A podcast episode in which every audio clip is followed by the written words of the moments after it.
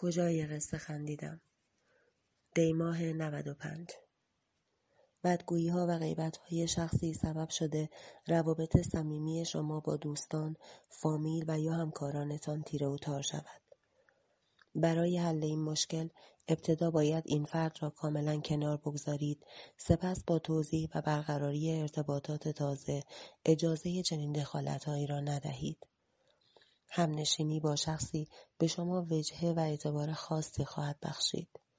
اخلاق ناآرام او در زندگی شما تأثیر شگفت خواهد گذاشت.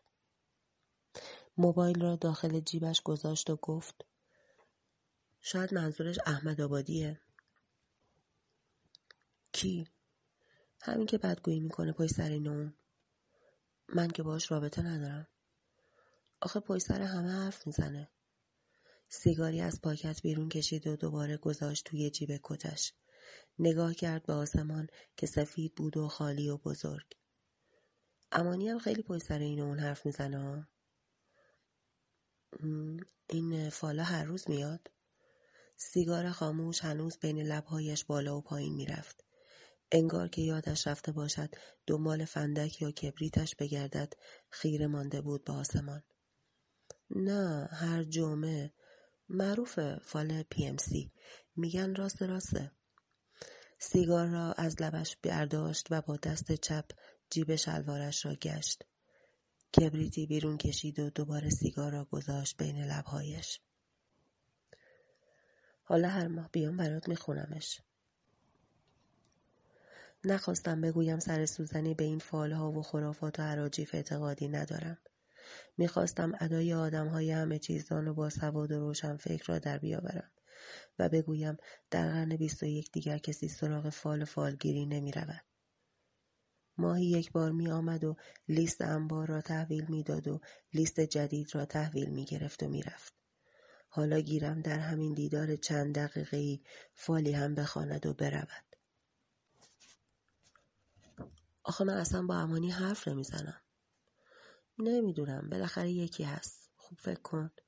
یکی هست که پای سر این اون انقدر حرف زده که تو از دور و بریات بدت میاد.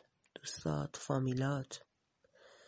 اما من سالهاست که از دور و بری‌هایم بدم میآید. سالهای سال. حالا گیرم مقصر هر کی باشه، چه اهمیتی داره. من خیلی وقته اصلا خبر ندارم تو خونه مادرم چی میگذره. رقیه هنوز توی اون خونه پاگیر شده و انتظار داره وقتی از داداشم طلاق گرفته هنوزم بابام خرجشو بده. خرج خودش و بچهش.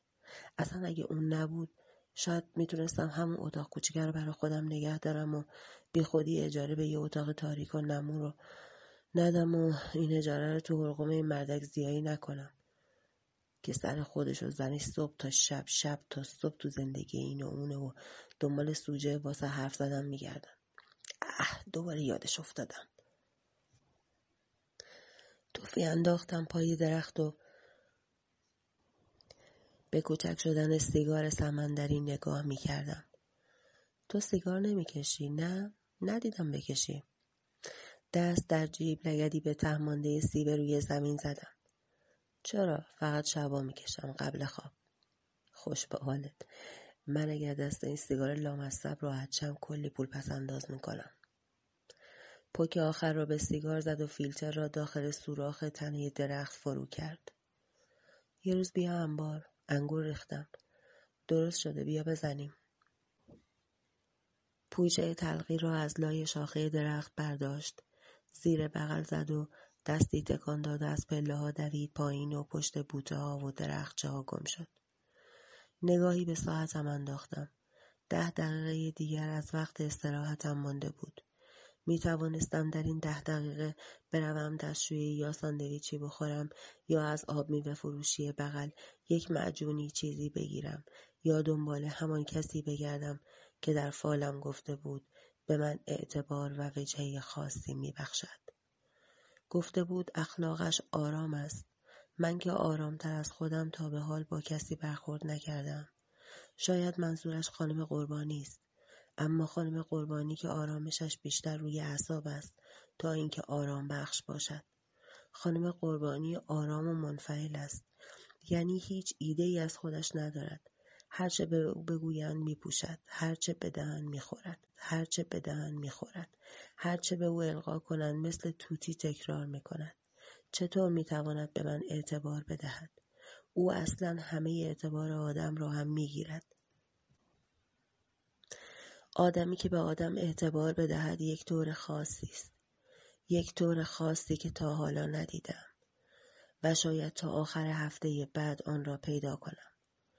شاید از همین مریض‌های بیمارستان باشد که قرار است این هفته بیاید، یا همراه یکی از مریض‌ها یا ملاقات کننده ها. هر کسی هست تا حالا که او را ندیدم. 10 دقیقه تمام شده بود. مستقیم رفتم پشت در شیشه‌ای. در باز شد. سالن پر بود از بیمار نشسته و ایستاده و راه رونده. آسانسور شماره 4 را زدم. داخل آسانسور ایستادم و صبر کردم تا ظرفیت تکمیل شود. شما کجا میرید؟ سونوگرافی.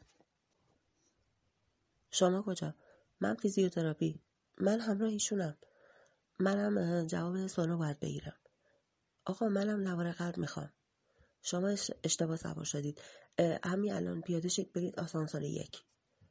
مرد که پیاده شد، کلید طبقات آسانسور را به ترتیب زدم و نگاه کردم به چهره آدم هایی که منتظر ایستاده بودند تا آسانسور در طبقهشان متوقف شود. هیچ کدام آرام نبودند. هیچ آرامش خاصی که بشود در چهرهشان دید و به من اعتبار و وجهه خاصی بدهد. هیچ آرامشی که در زندگی من تأثیر شگفت انگیز بگذارد. دندانم شروع کرد به اذیت کردن. دستی به صورتم کشیدم و طوری که کسی نفهمد با انگشت روی دندانی که فکر می کردم درد از آن است فشار دادم. اگر این دندان را بکشم می شود 3ومین دندانی که امسال آن را کشیدم. حداقل تا همین دیماه. تا همین 9 ماه اول سال. 9 ماه اول؟ چه خنده دار. 9 ماه اول. در طبقه اول باز شد. طبقه سونوگرافی. هر 3 نفر پیاده شدند که قربانی پایش را میان در گرفت و وارد شد. اندام ریز و ظریفی داشت. با مقنعه‌ای بلند تا وسط کمرش.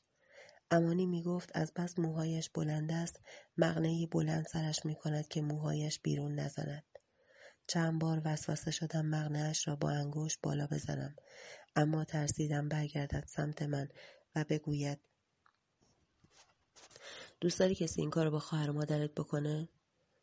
و من با بی‌تفاوتی بگویم آره، برام مهم نیست. و همه جا پر شود که این محسن ملکی چقدر بی‌شرف و بی‌ناموس است. همین امانی کافی است بفهمد من یک کار بی‌ناموسی کردم تا همه بیمارستان را پر کند. هنوز قضیه طلاق خانم شریعتی سر زبان هاست. همین امانی اولین بار فهمید که خانم شریعتی و شوهرش یک شب تمام زد و خورد و کتک کاری داشتند. همان شب به همه گفت که این بار شریعتی تا مهر طلاق توی شناسنامه‌اش نخورد نمیگذارد آب خوش از گلویش پایین برود. و همه جا را پر کرد که شوهر شریعتی یک مرد الدنگ و بی‌شرف است که دست روی زن جماعت بلند می کند. قربانی ایستاد رو به من. نامه ها رو بالا جا گذاشتم. باید برگردم بالا. رسیده بودیم طبقه همکف. باید صبر می کردم تا بیمارها پیاده شوند و بیماران بعدی سوار شوند. باشه، بیا کنار تا سوار شن.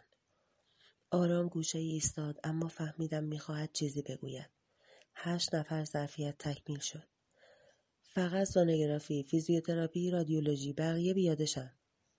همه ایستادند. معلوم بود درست سوار شدند. خانم قربانی رو به من چرخید. من کدوم طبقه بودم؟ سرد و یخ زده به او خیره شدم. یادم رفت کلید طبقات را بزنم. طبقه 1، 2، 3 و 4 را هم رد کرد. دیگر از دندان دردم خبری نبود. حالا دوست داشتم بیمارستان سقف نداشت و آسانسور همینطور بالا و بالاتر می رفت. چشمهای معصومش را برای اولین بار بود که آنقدر از نزدیک می دیدم. شاید امانی آنقدر محو موها و مقنعه بلند قربانی شده بود که این چشمها را نمیدید. آن چشمها را نمیدید. آن چشمهای معصوم که موجه هایش تا خط ابرو بالا آمده بود. سونو بودی؟ قربانی خودش فوراً کلید طبقه سه را زد. صدای هیاهوی بیماران را تازه شنیدم که از طبقاتشان رد شده بودیم. قربانی که پیاده شد طبقه 2 و 3 را به ترتیب زدم. دوست داشتم زودتر برگردم بالا و قربانی را ببینم که با نامه ها درست روبروی در ایستاده و منتظر من است. دیگر آن چشم ها از ذهنم کنار نمی رفت. هرچه به چشم هایش بیشتر فکر می کردم بقیه چهرهش از یادم می رفت. حالا آن مقنعه بلندش شده بود نقطه تمرکزم. اول آن را در ذهنم می ساختم تا کلیت اندام و چهرهش در ذهنم نقش ببندد. بعد چشمهایش را با آن موجه های بلند و فری مثل 2 تا نگین روی صورتش می کاشتم. تا ساعت 4 که دندان در سراغم آمد و باید به خانه می رفتم، قربانی سوار آسانسور نشد. فهمیدم از پله ها پایین رفته. بهمن 95. بی صدا به هم نگاه می کردیم و قلوب قلوب جای داغ را سر می کشیدم. سمندری یک دست توی جیب کتش کرده و شال گردنش را کامل دور تا دور گردن و روی گوشهایش کشیده بود. کلاه پشمی که سرش بود مرا یاد قفقازها یا ایل ترکمن می انداخت. خودش می گفت روی موتور که می نشیند سگ لرزه می کند. اگر زیر شلوارش شلوار گرم نپوشد که قطعا تا برسد انبار فلج است. جای من خوب بود اما. از صبح تا ساعت 4 توی آسانسور بودم. گرم بود. خانه هم که می رفتم پیاده می رفتم و بدنم گرم می شد.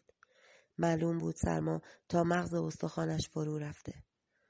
آخرین هورت را که بالا کشید لیوانش را سمت من گرفت تا داخل لیوانم بگذارد و از سر عادت سیگارش را از پاکت بیرون کشید و فوراً روشنش کرد. لیوانها توی دستم ماند. یکم بارون و برفی و سبک میشه این سرمای سگ مصب. تکیه دادم به درخت و مردمی را نگاه کردم که از سوز سرما دوان دوان خودشان را به داخل بیمارستان میرساندند. آنها هم که بیرون میآمدند از همانجا به تاکسی هایی که رد میشدند دست تکان میدادند تا فوراً بایستد. نترس. دوما دیگه همچین گرم بشه این سگ لهله بزنیم به گرما. سری تکان داد و دود سیگارش را از گوشه لب بیرون داد. فقط قوم لامصب اینجوری ها. همه جا این آدم گرم میشه این آدم سرد میشه. یه وقتا فکر میکنم این همه دارم جون میکنم واسه چی؟ واسه کی؟ به چشمهایش خیره شدم. آدم دروغگویی نبود. میدانستم وقتی میگوید گاهی فکر میکند واقعا گاهی فکر میکند. آن بقیه گاهی هم با دوستانش میرود قلیان یا تا همین دور و بر جوجه ای چیزی میزند و برمیگردد. فقط یک بار تا تایلند رفت و به اندازه 1 سال عکس توی اینستا گذاشت و برای من خاطره تعریف کرد. تو فکر نمی کنی بهش؟ به چی؟ به همین دیگه که واسه کی داری جون میکنی؟ خندیدم. من که جون نمیکنم. وایسادم اون تو. جام گرم و نرمه. خندید. دوباره خندیدم. مدت هاست فکر میکنم. بارها فکر کرده بودم که خانه نقلی بخرم و بعد وقتی بچه ملیحه بزرگ شد، یعنی وقتی به سن قانونی رسید، ببرمش یک دفترخانه و خانه را به نام او کنم. بدون اینکه ملیحه یا شوهر جدیدش بفهمند. نه اینکه هنوز به فکر ملیحه باشم. نه اصلاً. هر وقت یادش میافتم که چطور آن 6 ماه آزگار را به اندازه 6 قرن برایم طولانی کرد، دلم برای خودم میسوزد. همین طلاق که در هر دقیقه 28 بار دارد اتفاق میافتد برای من شده بود عین سفر مریخ. معلوم نبود حرف حسابش چیست. هم پول میخواست، هم میگفت انقدر سر کار نرو. هم مرا دوست داشت، هم میگفت چرا انقدر یوبس و بد اخلاق و گنده دماغم. وقتی هم که میخندیدم شروع میکرد به بحث که پس خنده بلدی و نمیکنی. طلاق هم که میخواست قسم میخورد بعد از طلاق مهمانی میگیرد و به همه اعلام میکند از شر من راحت شده، اما حاضر نمیشد 3 ساعت بیاید دادگاه. اصلا همه کارش همینطور بود. میگفتن خردادی ها همینطورن. همین سمندری میگفت خردادی ها از همه چیز دوتا دوتا میخواهند. تکلیفشان روشن نیست. ملیحه هم درست وسط خرداد به دنیا آمده بود. حالا نمیدانم بچهش چیست، دختر یا پسر. اما عکسی که توی این استا ازش دیدم شبیه پسر هاست. اسمش را گذاشته بود رانا. سمندری میگوید رانا پسر است. حالا رانا پسر باشد یا دختر دلم برایش میسوزد. عین خودم دلم برایش میسوزد که اسیر دست ملیحه میشود. اصلا حدس میزنم تا یکی دو سال دیگر ملیحه از این شوهرش هم جدا شود. این بچه گناهی نکرده. شاید اگر ملیحه هنوز زن من بود، رانا الان بچه من بود. دختر یا پسر من. حالا چه فرقی میکند این چند غاز را برای او بگذارم. سمندری دود سیگارش را سمت من حلقه حلقه بیرون داد. شاید یه روز بخوام برم آلمانی، فرانسهی، دبی، جایی، نمیدونم. سمندری چند بار سر تکان داد و دوباره پک عمیقی به سیگارش زد. دست توی جیبش کرد. موبایلش را بیرون آورد. دود را توی سینه‌اش حبس کرده بود و طوری حرف می‌زد که دود هدر نرود. راستی فالت اومده. همان فال PMC را میگفت که ماه پیش برایم خواند. صفحه موبایلش را با انگشتش پایین و بالا کرد تا فالم را پیدا کند. اینهاش. فعالیت جدیدی را تجربه و امتحان می‌کنید و به موجب آن ایده‌های جدیدی به ذهنتان می‌رسد. بسیار پرتلاش و مصمم هستید و همین عزم راسخ پیشرفت‌های بزرگ کاری برای شما رقم می‌زند. خنده روی صورتش نشست. فهمیدم چیزی می‌خواهد بگوید. ایول، شاید منظورش همینه. مسافرت میری. شاید هم مثلا میری یه آسانسور پیشرفته تر. خندیدم. خودش بلند بلند خندید و دوباره ادامه داد. اینو ببین. شخصی در اطرافتان روی شما خیلی حساب می‌کند. سعی کنید این احترام و عزت را همیشه برای خودتان حفظ کنید. برای تجدید روحیه به دامن طبیعت بروید. به زودی به یک مهمانی و محفل دوستانه دعوت می‌شوید. نگاهی کلی دوباره به فالم و صفحه موبایلش انداخت. هنوز لبخند روی لبش بود و سیگار توی دست راستش که داشت تا تهمی سوخت و خاکستر می‌شد. آن را تکاند و روی لبش گذاشت، اما پک نزد. اون دفعه بهت گفتم بیا انبار، از اون آب انگوری که درست کردم بزنیم با هم. ملص شده، حیفه. و پکی به سیگارش زد. لیوان‌ها را توی دستم جابجا کردم. شاید منظورش از آن شخص خانم قربانی است. تفلک دو سه بار به من گفته به دکتر بگویم او را منتقل کند به بخش قلب. از بخش مغز و اعصاب بدش میآید. پیش خودش فکر کرده رابطه من و دکتر آنقدر صمیمی است که دکتر به حرف من گوش می‌دهد و او را فوراً منتقل می‌کند. شاید هم واقعاً دکتر به حرفم گوش کند. اصلاً فراموش کرده بودم. بیچاره به خیال خودش من با دکتر صحبت کردم و چون تا به حال جوابی ندادم با خودش فکر کرده دکتر جواب رد داده است. همین امروز باید بروم دکتر را ببینم. توی این 10 سالی که اینجا کار کردم حتی یک بار درخواستی از دکتر نداشتم. جز آن موقعی که حسین را انتقال دادن به زندان قم و من باید برای تشکیل پرونده میرفتم دادسرا و مرخصی ساعتی هم نگرفتم. درخواست مساعدت یا حتی درخواست فرم با سایز بزرگتر هیچ وقت. حالا بهترین فرصت بود که بروم و درخواست درست حسابی از دکتر داشته باشم. آن هم نه برای خودم، برای این خانم قربانی بیچاره که میخواهد از طبقه 3 برود ته راهروی طبقه 5. خانم قربانی با آن چشم‌های معصوم و مهربانش. واقعا چرا من باید اون چشم‌ها رو فراموش کرده باشم؟ شاید واقعا برام مهم نیست. حتی به اندازه بچه ملیحه که شب و روز با آن فکر میکنم. سمندری سیگارش را انداخت روی زمین و با پاهایش آن را له کرد. شال گردنش را تا زیر بینیش بالا کشید و دستش را سمت من دراز کرد. بیا انبار، نترس. نمیگم دنگتو بدی. چند بار سر تکان دادم. وقتش بود که بالاخره به انبار او سر بزنم. اتاقی که زندگیش آنجا خلاصه شده بود. وقتی از پله‌ها پرید پایین و سمت موتورش آن طرف نرده‌ها رفت، برگشتم سمت درمانگاه. لیوان‌ها هنوز توی دستم بود و دنبال سطل زباله می‌گشتم که دکتر از محوطه بیرون آمد. خواستم رد شوم که ناگهان یادم آمد دوباره خانم قربانی را فراموش کردم. آقای دکتر، آقای دکتر. دکتر ایستاد. معلوم بود که احساس سرما نمی‌کند. بی‌معطلی ایستاد و لبخند زد. سلام. راستش یه خواهشی داشتم ازتون. بگو جونم. معلوم بود که حتما با خودش فکر کرده میخواهم جا به جا شوم، یا شاید فالم را خوانده و فکر کرده میخواهم به دل طبیعت بزنم و چند روزی مرخصی بگیرم. موافقت را در چهرهش میدیدم. حتما توی ذهنش سپرده من پسر سر به راه و آرام و بی‌حاشیه‌ای هستم که 10 سال است عین آدم سر ساعت آمدم و رفتم خانه و حتی دقیقه اتلاف وقت نداشتم. راستش خانم قربانی میخوان برن بخش قلب. روش نمیشد بهتون بگه، گفت من باهاتون صحبت کنم ببینم امکانش هست. دکتر فوراً با دست پشت کمرش را نشان داد و گفت خانم قربانی؟ منظورش مقنعه بلندش بود یا موهای بلندش تا کمرش، نمیدانم، اما فهمیدم که او را شناخته. لبخند زدم. بله. خب بگو فردا صبح بیا تو اتاقم ساعت 7 بیاد ببینم جا به جایی داریم یا خودش کسی رو میشناسه. همین که دست دادم با دکتر و از پله ها پایین رفت، قربانی را دیدم که از پشت در شیشه‌ای نگاهم میکرد و فوراً ناپدید شد. خیال میکردم یا واقعاً او را دیده بودم، نمیدانم.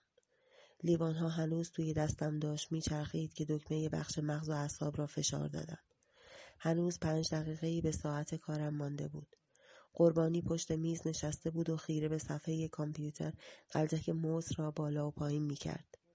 مرا که دید بلند نشد. به من نگاه کرد و لبهایش شروع کرد به لرزیدن. چند ثانیه‌ای طول کشید تا ایستاد. دکتر گفت فردا ساعت 7 بری تو اتاقش. لبهایش خندید. حالا هم میلرزید هم میخندید. دندانهای سفیدش از میان لرزش لبها بیرون افتاد. تشکر کرده و نکرده رفتم سمت آسانسور.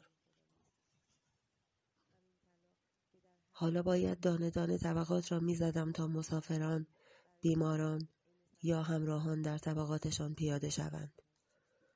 آقای دکتر قبول کرد؟ نمیدونم چطوری تشکر کنم. قول میدم جبران کنم. نمیدونم چطوری، اما ایشالله بتونم. چطوری میتواند جبران کند؟ اگر من جای او بودم تا سالهای سال فکر میکردم چطور لطف طرف را جبران کنم. چپ میرفت و راست میرفت، دنبالش میرفتم تا ببینم کجا مشکل پیدا کرده و سریع آن را برطرف میکردم تا جبران شده باشد. حالا من چه کاری داشتم که خانم قربانی با آنقدر دو هیکل ریز و باریک و کوتاه و چشمهای تودار و عمیق و موها و مقنعه بلندش بتواند برای من انجام دهد؟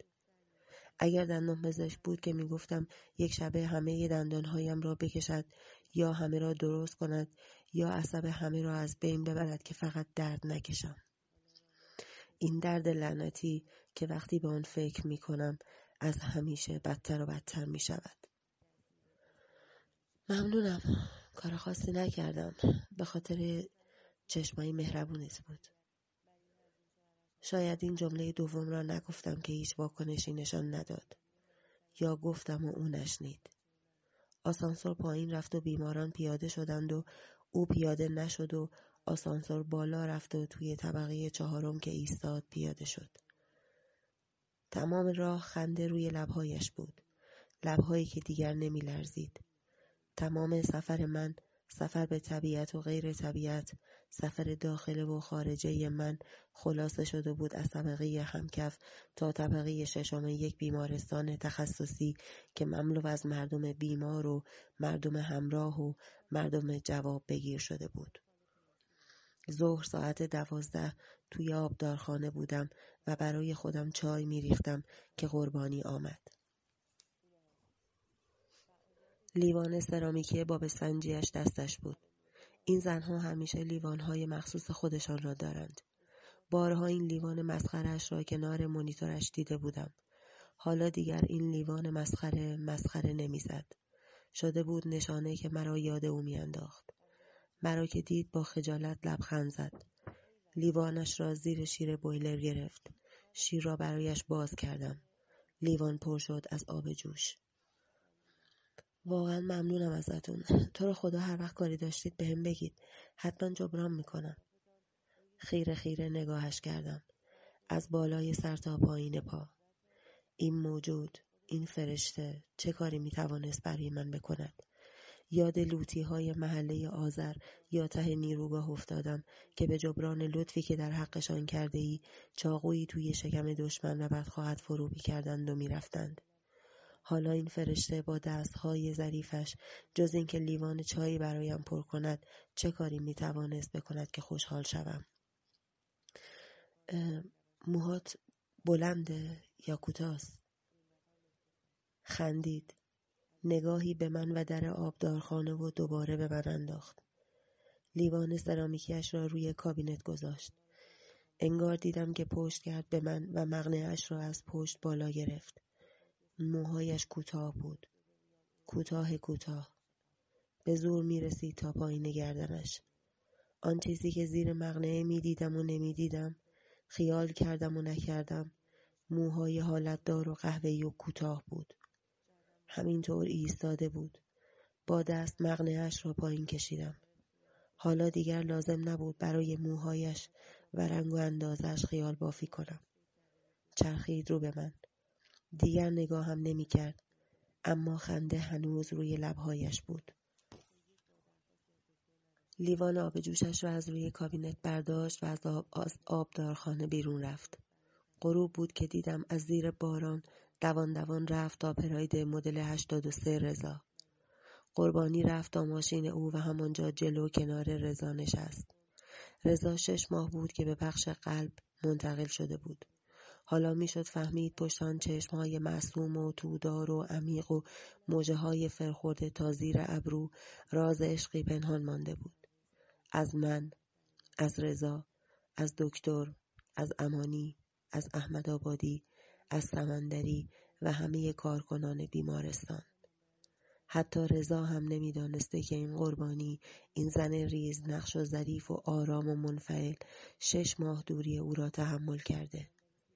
چه شب‌های بیخوابی کشیده، چه روزهای انتظار کشیده تا یک روز توی آسانسور شماره 4 پرونده‌ای را جا بگذارد، روبروی من بایستد و مستاصل و آرام بگوید میخوام برم بخش قلب، با دکتر صحبت میکنی؟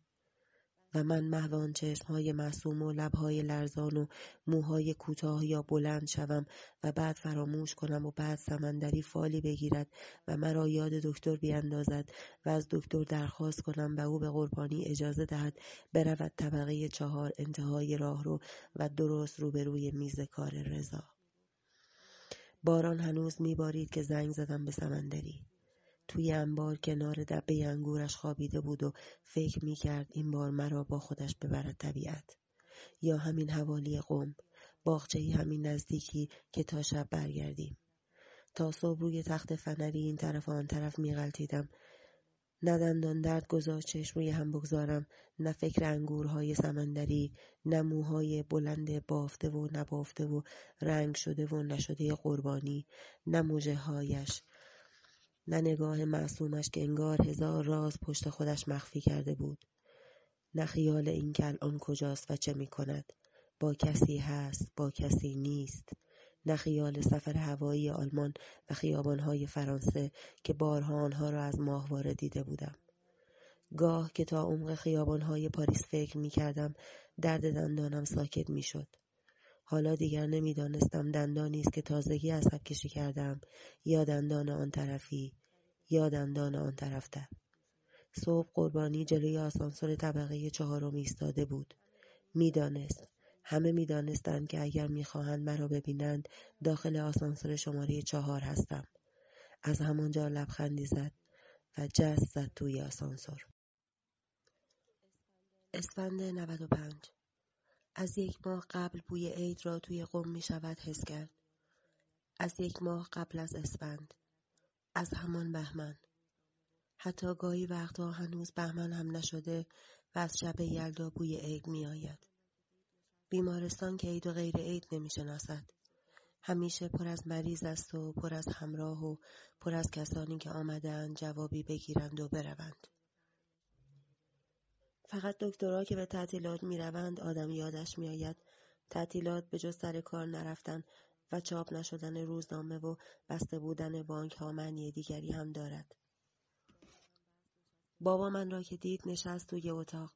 او بالای اتاق به پشتی تکیه زد و من پایین همان اتاق با چشمند مامان بازی می کردم. بابا ساکت چپ و راست شد و پاهایش را جابجا کرد. پاهایش را دراز کرد و جمع کرد. باز کرد و بست. زیر آرنجش گذاشت و توی شکمش فرو کرد و نکرد. اما حرف نزد. مامان هم بس نشسته بود توی آشپزخانه و بیرون نمی آمد. خبری از فاطمه و راضیه نبود. نپرسیدم کجا هستند و مادر هم چیزی نگفت. شاید سر کار رفتند. شاید توی این مدت که ندیدمشان شوهری پیدا کردند یا شوهری آنها را پیدا کرده. رقیه هنوز پایین بود. صدای دخترش را می شنیدم که گریه می کرد. معلوم بود همانجا ماندگار شده. دلش خوش بود که بعد از طلاق هنوز به بابا محرم است و می تواند آنجا بماند. حسین هم که حالا مرخصی نمی آمد. چی از این بهتر که زیر سایه دخل و خرج پدر شوهر سابقش زندگی کند و پول مهریه‌اش را بگذارد بانک سودش را بخورد. اما موقع که اسباب اساسی‌اش را از خانه پدریش جمع کرد و آورد خانه ما، مادر سربسته به من فهماند که ناموس مردم اینجاست و خوب نیست که یک پسر عزب همانجا زندگی کند. نگاهی به دستهای بابا انداختم که از سرما زبر و خشن شده بود. نه اینکه دست داده باشم به آن. از دور هم میشد زمختیش را تشخیص داد. توی انگشت‌هایش سه انگشتر دست‌ساز قدیمی و یکی جدیدتر به چشم می‌خورد. این چهارمی را ندیده بودم. اوپاله. فوراً نگاه به انگشت‌هایش و انگشترش انداخت. اصل نیست. بلند شدم و جلوی پایش نشستم. دیدم که تمام چروک‌های صورتش شروع کرد به لرزیدن. دستش را که گرفتم مردد بین کشیدن دستش از توی دستم و نگه داشتن آن بود. انگشترش را با انگشتم چرخاندم تا درست روی انگشتش قرار بگیرد و خوب ببینمش. ترسیده بود. سالها بود که دستش را اینطور نگرفته بودم. خودم هم برایم این احساس غریب و وحشتناک می‌نمود. انگار که مانده بود چاقویی درآورم و فرو کنم توی شکمش. از خودم بعید نبود. خودت تراشیدی؟ نه اسماعیل، خودش تراشیده. ازش خریدم، گفت اصل نیست. دستش را چند بار این طرف و آن طرف چرخاندم. اصلش رو دیدی؟ سر تکان داد که یعنی آره. دستش را از توی دستم بیرون نکشید. آرام گفت آره، اونو نچرخونی هم کلی تلالو داره. این تعطیلات برای بابا هم فقط یک معنی دارد. زوار بیشتری می آید قم. بعد خدا را شکر می کرد که این زوار می آیند و از سوهان فروشی ها و اردهی ها و حلوایی ها و لباس فروشی های بازارچه ساحلی خرید می کنند. حتی توی دعا کردن هایش هم به همه فکر می کرد الا خودش. همون موقع فاطمه مسخره‌اش می کرد و می گفت خانواده محترم انگشترسازای پازاژ کویتی‌ها رو یادت نره. مگه این عربای زوار بیان مملکت قم از شماهای عتیقه ها رو بخرن. فاطمه چه میدانست تراشیدن یک سنگ و ساختن انگشتر چقدر برای بابا لذت دارد. شبانه روز هم اگر رهایش میکردی میمان پشت میز کوچک و چراغ آویزان از بالای آن و ذره بینش را جلوی چشمش میگذاشت و میرفت توی دنیای خودش و انگشترش و سنگش. مادر هنوز توی آشپزخانه مشغول کاری بود که معلوم بود از سر ندیدن من ترجیح داده به آن برسد. حتما دارد بی‌دلیل قابلمه ها را جابجا می‌کند یا کابینت زیر ظرفشویی را دستمال می‌کشد تا دوباره زنگ نزند. هر کاری که می‌کرد بهتر از این بود که بیاید مرا ببیند و دوباره یادش بیاید این پسره عزب یک لاغبا حتی یک زنگ هم نمی‌زند ببیند مردند یا زندند. دست بابا را رها کردم و سر کشیدم توی آشپزخانه. مادر نشسته بود روی زمین، برای خودش چای ریخته بود و آرام هورت می‌کشید. نگاه مرا که حس کرد شانه‌هایش تکان خورد، اما چیزی نگفت.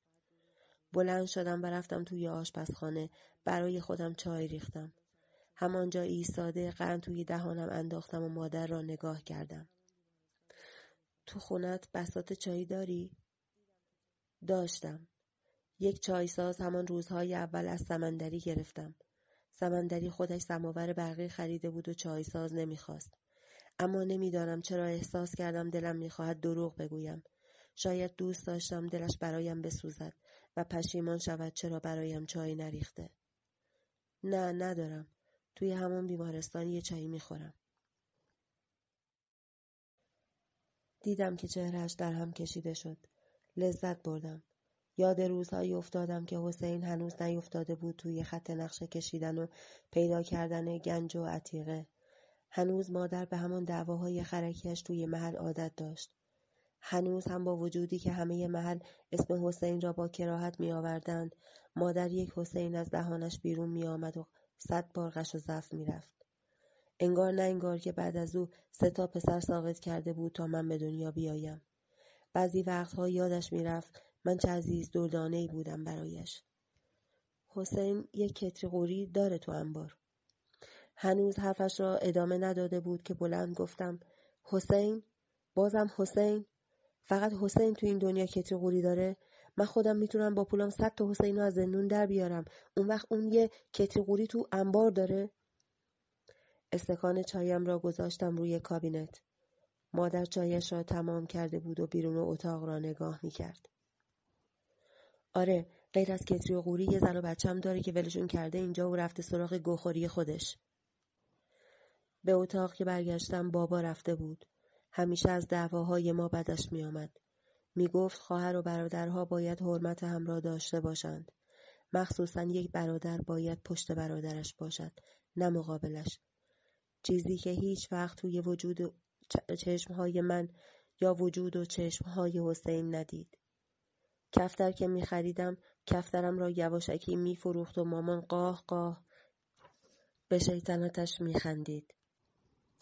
ساندویچ های توی کیف مدرسم را بر می داشت، کتلت ها و سوسیس کالباس های داخلش را می خورد و نان خالی و گوجه را برایم طوری می پیچید که نفهمم. مامان که می فهمید باز هم می خندید و لپایش را می کشید. یک بار هم که توی خرابه ها با مصطفی دعوایش شده بود، داد میزد و به من میگفت حمال اون آجر رو بزن توی کمرش. آجرها پیش من بود، اما من نمیتوانستم بی دلیل آجر را بردارم و بزنم توی کمر پسری که فقط نصف هیکل حسین را داشت. دعوایشان که تمام شد، شکایت من را پیش مادر کرد و تا سالهای سال بعد هم جلوی همه به من میگفت ترسو. حالا بابا دلش میخواست من و او مثل کوه پشت هم باشیم.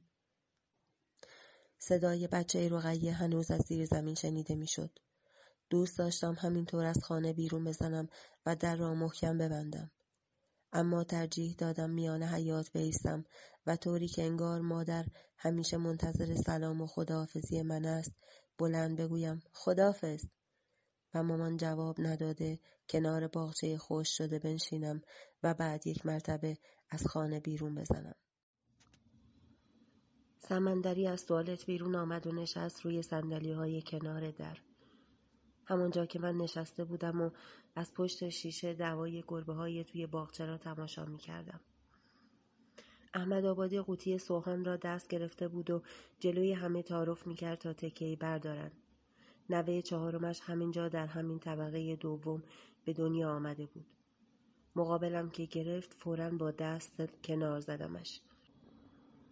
دندونم درد میکنه. قوطی را کشید سمت خودش. هنوز درست نکردی؟ چرا؟ 1-2 تا که نیست. اینو درست میکنم، میزنن بغلشم سوراخ میکنن. دوباره ظرف را گرفت طرفم. بگی بمکش. دوباره کنار زدمش. گرفت طرف سمندری که داشت توی جیب کتش دنبال پاکت سیگار میگشت. سمندری سوهان را برداشت و فوراً گذاشت توی دهانش و تون جوید. نگاه به دهانش که کردم دهانش پر از آب شد. چند نفر انتهای راه رو با هم دعوا می کردند. صدایشان داشت بلند و بلندتر می شد که احمد آبادی ظرف سوهان را داد به سمندری و دوید طرفشان. سر نوبت که قطعا نبود. مردی به زن مرد دیگری چشم چرانی کرده بود. دکتر هم از انتهای راه رو دوان دوان خودش را رساند. نباید میگذاشت بیماران در بیمارستان احساس ناآرامی کنند. این را به ما یاد داده بودند که مهمترین اصل همه بیمارستان هاست. هرچه دو مرد بیشتر دعوا کردند و فحش‌های رکیک و بالا و پایین میدادند، زن عقب‌تر میرفت و خودش را بیشتر گم و گور میکرد. معلوم بود که میترسد بعد از دعوا شوهرش او را زیر باد فحش و کتک و ناسزا قرار دهد که حتما کرمز خودت بوده که آن مردک چشم هیز به تو متلک انداخته. دو زن کنار در شیشه‌ای ایستاده بودند. یکیشان آرام به دیگری گفت همینه که میگن اگه یه مرد هر بلایی سرت آورد نباید به شوهرت بگی، مردا جنبه ندارن.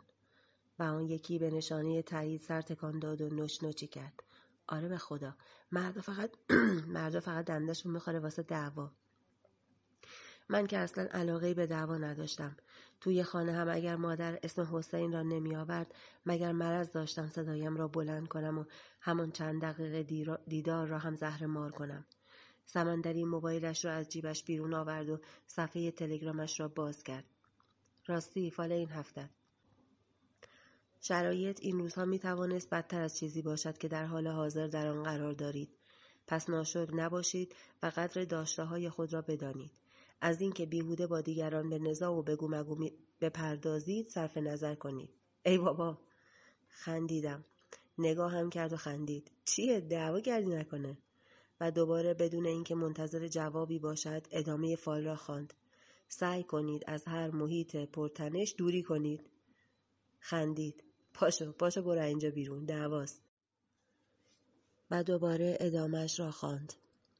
در نتیجه قدردانی از شخصی با برخورد مثبتی روبرو خواهید شد. هزینه‌ای برای کسب دانشی نو پرداخت کنید. وقت خود را صرف موضوعات بی‌اهمیت نکنید. گوشی را که توی جیبش گذاشت فهمیدم فالم تمام شده.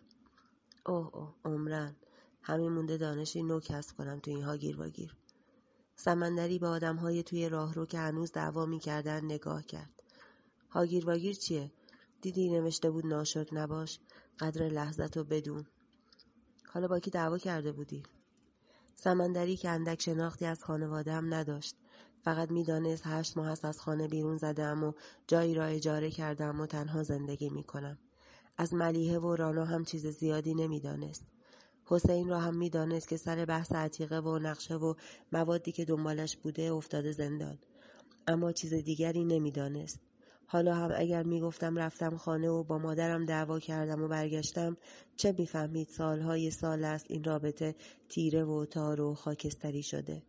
چه میدانست این دعوا با مادر با آن اف کردن به والدین زمین تا آسمان معنیش فرق دارد. هیچی بابا، راننده تاکسی منو پیاده کرد تا مسافر دربستی بزنه، دعوام شد. تکه‌ای دیگر از سوهان را انداخت توی دهانش و خندید. یه ماشین بخری از شر این راننده ها خلاص میشی. چطوری میشینی تو ماشین مردم؟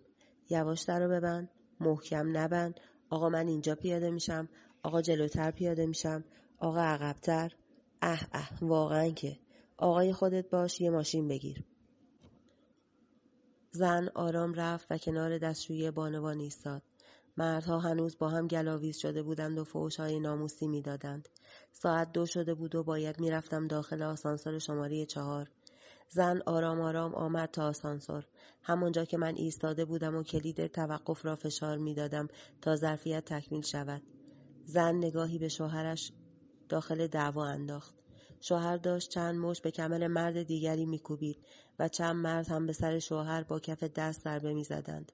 دکتر هاج و واج ایستاده و معلوم بود نتوانسته آنها را آرام کند. زن چپید توی آسانسور. دستش پاکت عکس‌های رادیولوژی بود. سرش را پایین انداخت و منتظر بود تا کلید طبقات را بزنم. توی سرش همه نگرانی‌هایش را میشد دید. میدانست اگر برگردد خانه حتما زیر مشت و لگد شوهرش خواهد افتاد. روسری‌اش را کشید جلو. نه بغضی داشت و نه قطره اشکی. اما از سکوتش میشد فهمید چه هراسی به جانش افتاده. یادم رفت به سمندری بگویم من اصلا گواهی نامه رانندگی ندارم. اصلا نمیدانم اول باید گواهی نامه بگیرم بعد ماشین بخرم یا اول ماشین بخرم بعد بروم سراغ گواهی نامه. شاید منظور فعال هم همین بود که دنبال کسب دانشی نو بروم. کلید طبقه دوم را زدم. صدای گریه نوزادی از دور شنیده میشد. شاید صدای نوه چهارم احمد آبادی بود. میگفتند 2 ماه زود به دنیا آمده و توی دستگاه است. فروردین 96. دست کرد توی جیبش و مشتی آجیل بیرون آورد گذاشت کف دستم. چربیم بالاست نباید بخورم. یواشکی میخورم.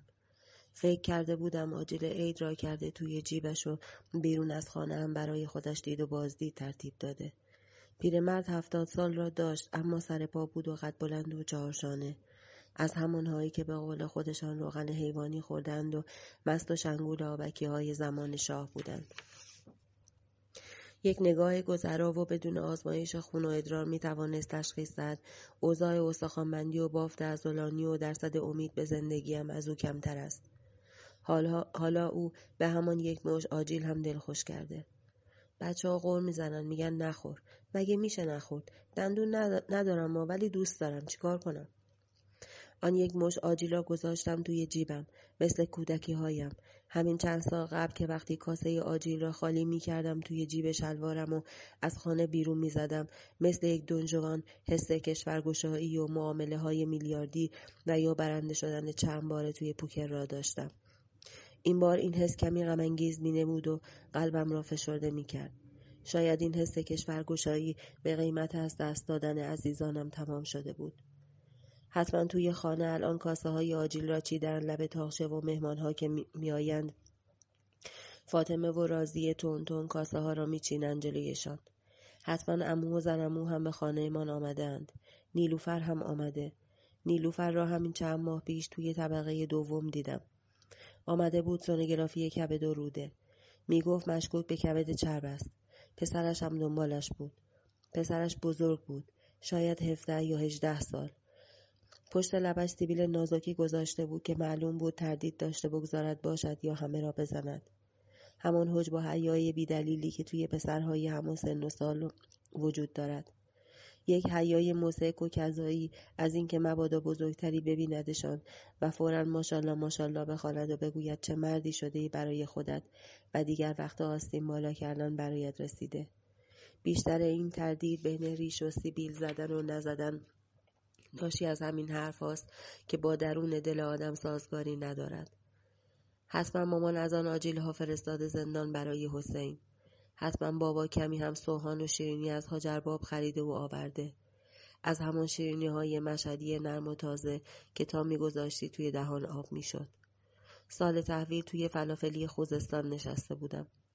این 2 روز بیکاری و فکر 5 روز بیکاری دیگر بیشتر باعث میشد دنبال راهی برای فرار از این بتالت باشم.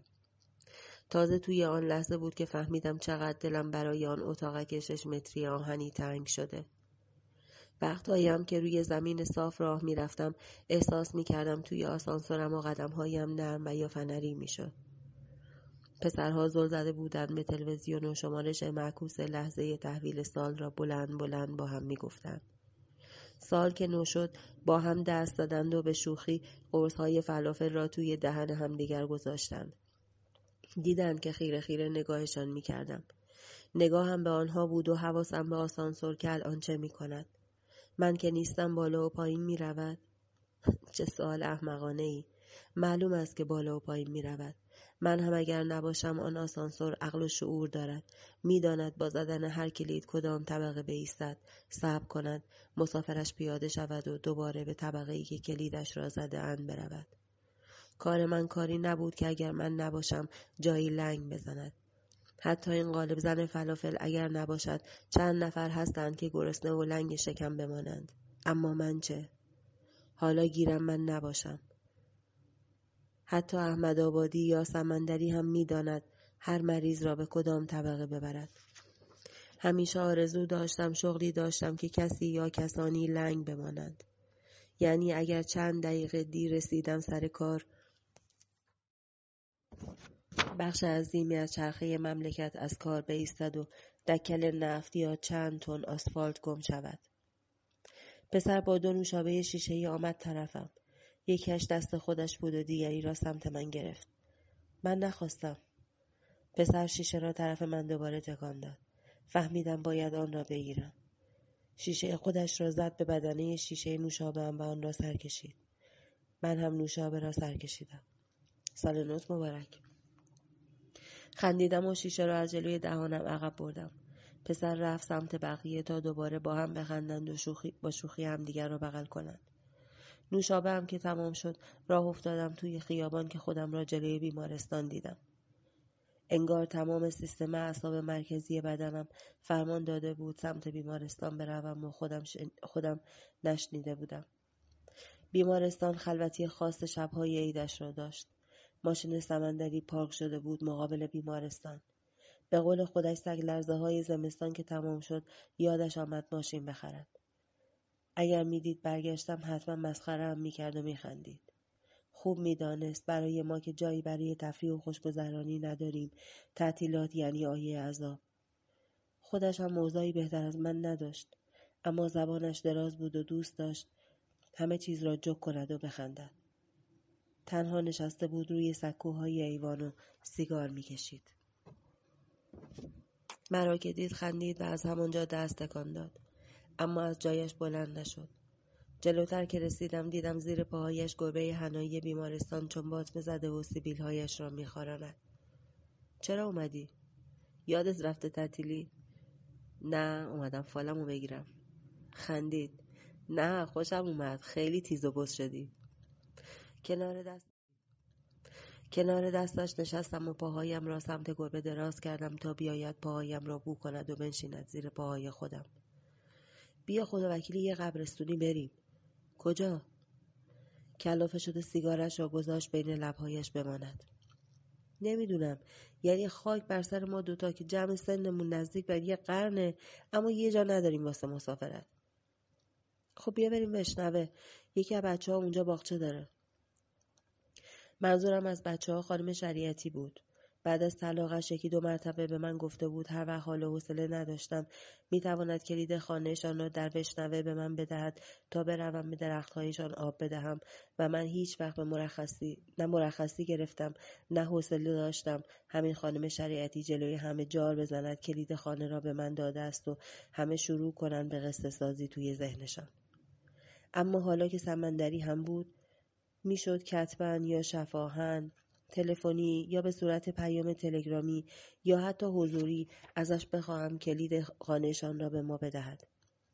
سمندری موبایلش را بیرون آورد و صفحه‌اش را مدام بالا و پایین کرد. بیا ببین فالتو، گوش کن، تو اینم نوشته. تا همه حواسم سمت سمندری جمع شود شروع کرد به خواندن. شخصی از میان نزدیکان یا همکارانتان از سر حسادت اشتباهی را که در گذشته مرتکب شده اید دوباره مطرح می کند تا از انجام کاری بترساندتان.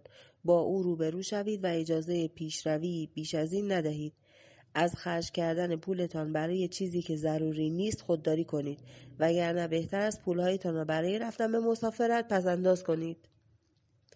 موبایلش را سمت من گرفت و خندید. میگه برید مسافرت پول خرج کنید، دیدی؟ خندیدم، ولی من که حوصله ندارم با اون یارو برخورد کنم. گفت چه کار میکند؟ سمندری منظورم را فهمید. صفحه موبایلش را دوباره روشن کرد و خواند. میگه از سر حسادت اشتباهات گذشته‌تو به رود میاره یا تا حرصتو در بیاره. نگاهی به آسمان کردم که آفتاب در پهنای آن کامل خوش میدرخشید. این خوش میدرخشید حالا واقعا معنا داشت. این آفتاب دلخوش خوش میدرخشید. حتما قرار زنتو ببینی.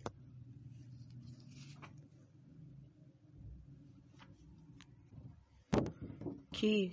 ملیحه؟ آره دیگه، لابد اونو میبینی و بهت حسودیش میشه که داریم میریم این مسافرت و این ور اون ور با رفیقت. خندید. از حرف خودش خندش گرفت. ملیحه آخر باید به چه چیز من حسادت کند؟ نه والا، حسادتم داره. تنها داری واسه خودت میچرخی. نگاهش کردم و خندیدم. چرا سال نو رو به من تبریک نگفتی؟ با دهان باز دود سیگارش را داد توی هوا و همزمان خندید و دودش را هدر داد. بعد بلند شد و طوری که مراقب باشد خاکستر سیگارش روی کت من نریزد دستهایش را دور از هم دور من حلقه زد. سال نوت مبارک، 100 سال به این سالا، حالا واجب شد امشب بیای انبار یه جشن خصوصی با هم بگیریم. نگاهم به موهای سفید روی سرش افتاد که دیگر از شمارش خارج شده بود. همیشه افتخار میکرد که موهای سفیدش را میتواند بشمارد و اونقدرها از رده خارج نشده. خوشحال بود هنوز میتواند برای دخترها دلبری کند. خنده های قشنگی داشت این سمندری. جایی خوانده بودم زنها و دخترها معمولاً جذب مردهایی میشوند که بامزه باشند و آدمها را بخندانند. شاید به همین خاطر ملیحه ترجیح داد دیگر با من نماند، چون نه جوک‌های بامزه بلد بودم تعریف کنم، نه میتوانستم خوب بخندانم. اما پس چرا زن سمندری او را رها کرده و رفته؟ او که خیلی خوب جوک‌های بیمزه را بامزه تعریف میکند. آجیلم داری تو انبارت؟ سمندری از آغوش نصف نیمه ای از سر ناچاریم بیرون آمد. آره آجیلم داریم، نداشته باشم هم میخرم برات. چی فکر کردی؟ تا نشست روی سکو که پک دیگری به سیگارش بزند پرسیدم. زنت چرا ولت کرد؟ چشمهایش را گرد کرد طرف من و با دهانش شکلک لبهای ماهی را درآورد. چی اومدی تو بغلم یاد زنم افتادی؟ خودش خندید از حرفی که زد. من هم خندم گرفت. واسه بغلم زیادی بزرگ بود. دوباره خندیدم. نه والا راست میگم، تو بغلم جا نمیشد. زن و مرد باید چفت هم باشن. هرچی میومد تو بغلم چفت نمیشد. و با دستهای باز ادای بغلها و آغوشهایی که چفت نمیشوند را درآورد. به اداهایش میخندیدم. اگر از دور کسی او را میدید فکر میکرد دارد حرکات رباتیک را انجام میدهد. زن و مرد باید چفت هم باشن. آره. و دوباره پوکی به سیگارش زد و دودش را حبس کرد توی سینه‌اش. سالن خلوت‌تر از همیشه بود. دکترها که نیستن، مریض‌ها هم انگار می‌روند مرخصی. اغلبشان هم به خاطر خوردن آجیل زیاد یا دندان درد می‌گیرند یا دم دل می‌کنند و مدام بالا می‌آورند. زایم حالم که وقت و بی وقت نمی‌شناسد. ایستادم توی آسانسور شماره 4. کلید طبقه 2 را زدم که راست بروم سراغ خانم شریعتی و کلید باغچه‌شان را بگیرم. پیرمرد دست کرد توی جیبش و مشتی آجیل جلوی من گرفت. برام خوب نیست، اما یواشکی میخرم میخورم. بچه‌هام بفهمن دعوام میکنن. چقدر بد است که آدم با آن هیبت و عظمت از بچه‌هایش بترسد. حالا آسانسور را طور دیگری میدیدم. این بار از چشم یک مسافر دیدم که اتاقکی خیلی بزرگ است. خیلی خیلی بزرگ. آنقدرها هم تنگ و سرد نیست که گمان میکردم. خیلی زود ایستاد توی طبقه 2. پیاده شدم. دست توی جیب‌هایم کردم، دانه دانه های آجیل را رمس می‌کردم که تشخیص بدم چه چیزهایی است. نخودچی، کشمش، یک پسته، بادام هم بود، اما هنوز نمی‌توانستم بفهمم بادام شور است یا بادام معمولی. یکی دو تا بادام زمینی و تخمه‌های کدو را هم می‌توانستم لمس کنم. ایستادم مقابل سرپرستاری. خانم شریعتی نیامده؟ نه، مرخصیه. راه برگشت را از پله‌ها پایین آمدم. باید بهش زنگ بزنم یا پیام بدهم یا SMS یا به سمندری بگویم که بی خیال باغچه وشنوه بشود و برویم توی همان انبارش یا پشت بام خانه من. بادام را که چویدم مزه شورش تا اعماق روحم نشست. دیگر دندان درد را هم از یاد بردم. آن بادام شور مرا برد تا دور دستهای دور، آن دور دور که مرز جوانی و نوجوانی را در هم می‌نوردیدم. این کلمات قلمبه سلمبه که به ذهن آدم میآید تمام خیالات و ذهنیتم را به هم می‌ریزد. در می‌نوردید. تمام مرزهای جوانی و نوجوانی را رد می‌کرد و می‌رسید به آن روزهایی که من و حسین یک راز را در سینه نگه داشته بودیم. بادام‌های شور را از توی آجیل جدا می‌کردیم، می‌رفتیم روی پشت بام. دانه دانه آجیل‌ها را می‌خوردیم و می‌دیدیم آقا محمود باتری ساز پشت بام‌ها را خمیده خمیده می‌رود تا خرپشته خانه حاج رضا. جواهر خانم زن حاج رضا هم با تشت لباس می‌آمد خرپشته. تشت را می‌گذاشت همانجا و دیگر فقط تشت تنها بود و لباسهای آویزان روی بند. حسین می گفت اگر حاج رضا بفهمد زنش را تکه تکه می کند و من همه شب خواب جواهر را می دیدم که تکه تکه شده و حاج محمود بالای سر تکه تکه های جواهر گریه می کند و سعی می کند آنها را به هم بچسباند. حالا نه از حاج رضا خبر دارم، نه از آقا محمود، نه جواهر و نه حسین. فقط مزه های بادام شور است که دارد دیوانم می کند. سمندری می گوید زن و مرد باید چفت هم باشند. چفت هم. حتما خانم شریعتی چفت شوهر سابقش نبوده. حتما چفت این شوهرش است. چفتش است. توی بغلش جا می گیرد. حتما جواهر توی بغل حاج محمود جا می گرفته. کمی کوچکتر که باشد یا کمی بزرگتر این چفت درست چفت نمی شود. سمندری این را می گوید. اردیبهشت 96. معصومی از بیرون می دود توی سالن و یک راست می آید توی آسانسور. دستش یک لیوان آب هویج توی بشقاب است. معلوم است که برای مهمان دکتر می برد. ته چهره معصومی همیشه یک خنده است. انگار این کتک و سیلی های زمانه هنوز نتوانسته رویش کارگر بیفتد. از همین کلمه های مسخره و مضحک و قلمبه و سلمبه. انگار این کتک و سیلی های زمانه هنوز نتوانسته رویش اثر بگذارد. اگر جایش بودم ترجیح می دادم این شغل خدمه را رها کنم و بروم سراغ شغلی که به چهرم بیاید. معصومی باید شاعر می شد یا نویسنده یا حتی یک پرستار مرد یا کسی که توی بخش مغز و اعصاب فقط بیاید رد شد و عدو اعصاب همه را آرام کند. باز هم لبخند روی لبش است. اینجا این سیاه‌چاله است. آسانسور تو میگم. باز هم میخندند. من هم میخندم. آره همه رو میبکه سمت خودش. با همان لبخند و گوشه های باریک چشمش از آسانسور پیاده میشود و میرود سمت قسمت اداری. فقط آمده بود که با یک لیوان آب هویجش به من تلنگر بزند. دارم مثل ماده و نور جذب یک سیاه‌چاله میشوم در گذر فضا و زمان محبوس. اگر این سیاه‌چاله ته داشته باشد، اگر همه ماده و نور جذب شدهش را از آن ته از سفید چالهش پرتاب کند بیرون، اگر در بازی زمان گرفتارم کند، اگر برگردم به گذشته یا برگردم به آینده یا بروم به آینده، اگر یک بار دیگر بیفتم در مسیری که ملیحه مقابلم ایستاد و فکر کردم که چفت آغوشم است، نه.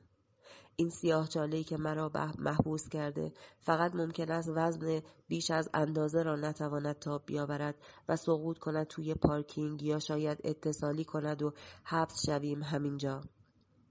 مثل 2 سال پیش که حبس شدیم. من و 7 نفر دیگر. 2 پیرمرد و 1 پیرزن، 3 زن و 1 مرد جوان و صدای زنی که مدام تکرار می‌کرد مانع از بسته شدن در نشوید. من زنگ را فشار می دادم، اما آن 7 نفر مدام کلیدها را فشار می دادند و به سقف نگاه می کردند. انگار که در آسانسور مثل در سفینه از بالا باز می شود. کم کم انگار که اعصاب و رگ و پی آسانسور من، آسانسور شماره 4 محسن ملکی داشت درد می گرفت. رفتم کنار دکمه ها، اما هنوز یکی یکی فشارش می دادند. خودم را کشاندم مقابل صفحه کلید و یکی یکی نگاهشان کردم که ترس و وحشت توی چشما و لبهای لرزانشان موج میزد. پیرزن بغض کرده به در میکوبید. من قلبم درد میکنه، باید برم اکوی قلب. زن دیگر او را بغل گرفت. پیرمردها چند بار نوش نوش کردند. زنها کوبیدن به در. چه مرگش شده این 20 صاحب؟ الان باز میشه. من زنگو زدم. و بعد آرام موبایلم را از جیبم بیرون آوردم و شماره احمد آبادی را گرفتم. معلوم نبود سرش با کی و کجا گرم بود. با خانم شریعتی، خانم منصوری یا دارد مخ خانم شاه مرادی را میزند تا امتیاز وامش را به او بدهد. اما دیدم که هر 7 نفر موبایلشان را بیرون کشیدند و هر کدام زنگ زدند به کسی و هر 7 نفر شروع کردند به صحبت کردن. هر 7 نفر داد میزدند که گیر کردند داخل آسانسور و من به هر کدام از آنها میگفتم بگویند آسانسور شماره 4 هر شماره 4. هر آسانسوری اسمی دارد، هر آسانسور صاحبی دارد، مالکی دارد. این آسانسور شماره 4 متعلق به من است. من صاحب آن هستم و من هستم که آن را هدایت می کنم. بگویید آسانسور شماره 4 آقای ملکی گیر کرده، ایستاده، در مسیر زمان متوقف شده و حالا وقت آن است یکی یکی شما را مثل ابرنو اختران هضم کنم، مثل ذرات الکترومغناطیسی در خودم حل کنم و بعد به صورت تاریکی و سیاهی پرتابتان کنم توی فضا.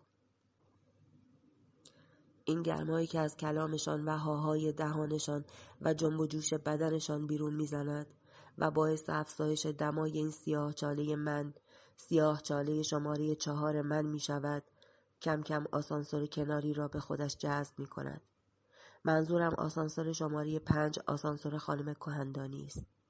بعد سیاه چاله من تبدیل به یک سیاه چاله زخیم کلان جرم می شود و یا مثل یک سطح مدور می پیچد دور سیاه چاله من و سوراخی در زمان ایجاد می کند و این پیرزن قرقروی لجباز را که مدام می کوبد به در می اندازد توی 100 سال قبل، توی قحطی و حسبه و وبا و کاری کند که مثل گاو و گوسفند توی مرتبه چرد.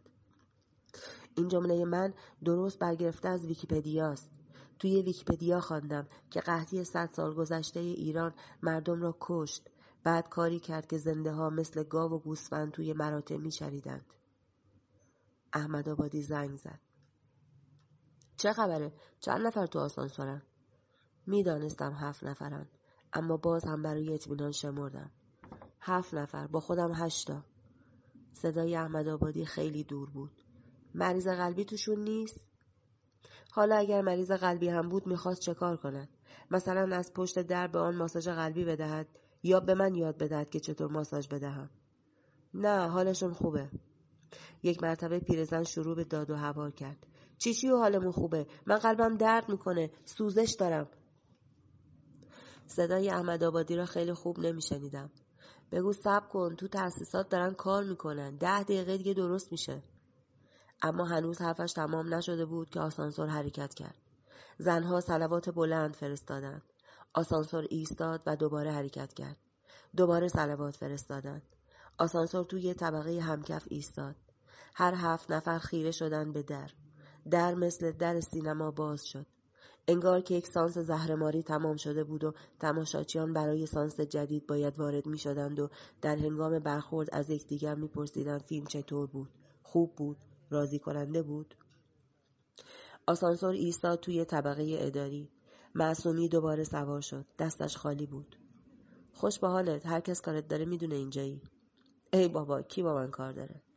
دوباره خندید. هر کی. معصومی ذره‌ای نبود که دلم بیاید در سیاه چالم او را ببلعم. دوست داشتم مثل یک ستاره کوچولو بچرخد توی کهکشان خودش و شبها سوسوی امید کسی توی 7 آسمانش باشد. نگاه که به چشمهایش می کردم انگار درزی شکافته شده بود رو به دنیایی نو، دنیایی زیبا، دنیایی آرام، دنیایی سبودی. سمندری بیرون منتظرم ایستاده بود. چای به دست دنبال سقفی می گشت که جای 2 نفرمان بشود و باران خیسمان نکند. 1 ساعت معطلم. این چای دومه که ریختم. چای را هورد سر کشیدم. چیکارم داشتی؟ فالتو بخونم بابا. خندیدم و نگاهی به آسمان کردم که برق مهیبی تا درخت‌های بلند بیمارستان زد. سمندری چشمهایش را بست تا صدای رعد اذیتش نکند. آماده باش بود برای شنیدن صدایش. همیشه برعکسه، وقتی برق بزرگ و شدیده صدای رعدش کمه، اما وقتی برق خیلی کوچولوه صدای رعد وحشتناکه، گوشو کر میکنه. صدای رعد خفیفی شنیده شد. سمندری خندید. دست کرد توی جیبش، موبایلش را بیرون آورد، با کنار شلوارش آن را پاک کرد و بعد با مهارت و حرکات تند انگشتانش صفحه جدید را باز کرد. بیا. نوشته کار جدیدی پیش رو دارید که افق دیدتان را بازتر خواهد کرد. هر دو کنار لب‌هایمان را خم کردیم. معلوم بود که چیزی دستگیرمان نشده. با رویدادی روبرو می‌شوید که تا حدودی زندگیتان را از یک نواختی و سکون خارج می‌کند. این تغییر و تحول را به فال نیک گرفته و از آن استقبال کنید. به من نگاه کرد و خندید، انگار که مچ من را گرفته باشد. قصد معامله دارید؟ با پاهایش محکم به کنار پاهایم کوبید. اما شک و تردید مانع از انجام آن کار است. از عشق یک طرفه آخ آخ آخ آی گفتی، اصل مطلب همینه. از عشق یک طرفه بپرهیزید. خبر خوبی برای شما در راه است. برای رسیدن به نیتتان باید بیشتر تلاش کنید. همینطور که موبایلش را خاموش میکرد تا توی جیبش بگذارد میخندید. خب این عشق یه طرفه کیه که داری به خاطرش تصمیم‌های جدید میگیری و معامله هم میکنی یواشکی؟ چایم تمام شده بود و سعی داشتم لیوان خالیم را بگذارم توی دست سمندری تا لیوان چایش را توی آن فرو کند. توی راه فال منو واسه خودت بخون که وقتی میخوای برای من بخونی انقدر سورپرایز نشی. خندید، طوری که مثلا دست من را خوانده و من او را خر فرض کردم. اگر کسی غیر از سمندری بود اصلا حوصله صحبت و بحث با او را نداشتم و راهم را کج می‌کردم و برمیگشتم به سیاه چاله‌ام، یا ترجیح می‌دادم به آسمان نگاه کنم و فاصله بین دو رعد یا دو برق یا هر برق و رعد را بشمارم. آخه مثلا چه کار جدیدی میاد سراغم که افق دیدم و باز کنه؟ آها مثلا برم تو آسانسور شیشه‌ای هتل خورشید کار کنم. آها افقش بازتره. سمندری خندید، خیلی خندید، من هم خندیدم. آها یا مثلا بخوام آسانسورم رو تاخ بزنم با آسانسور خانم دشتی، اون ویوش بهتره هان. بعد اتفاقا عاشقشم بشم و معاملم باش بکنم و...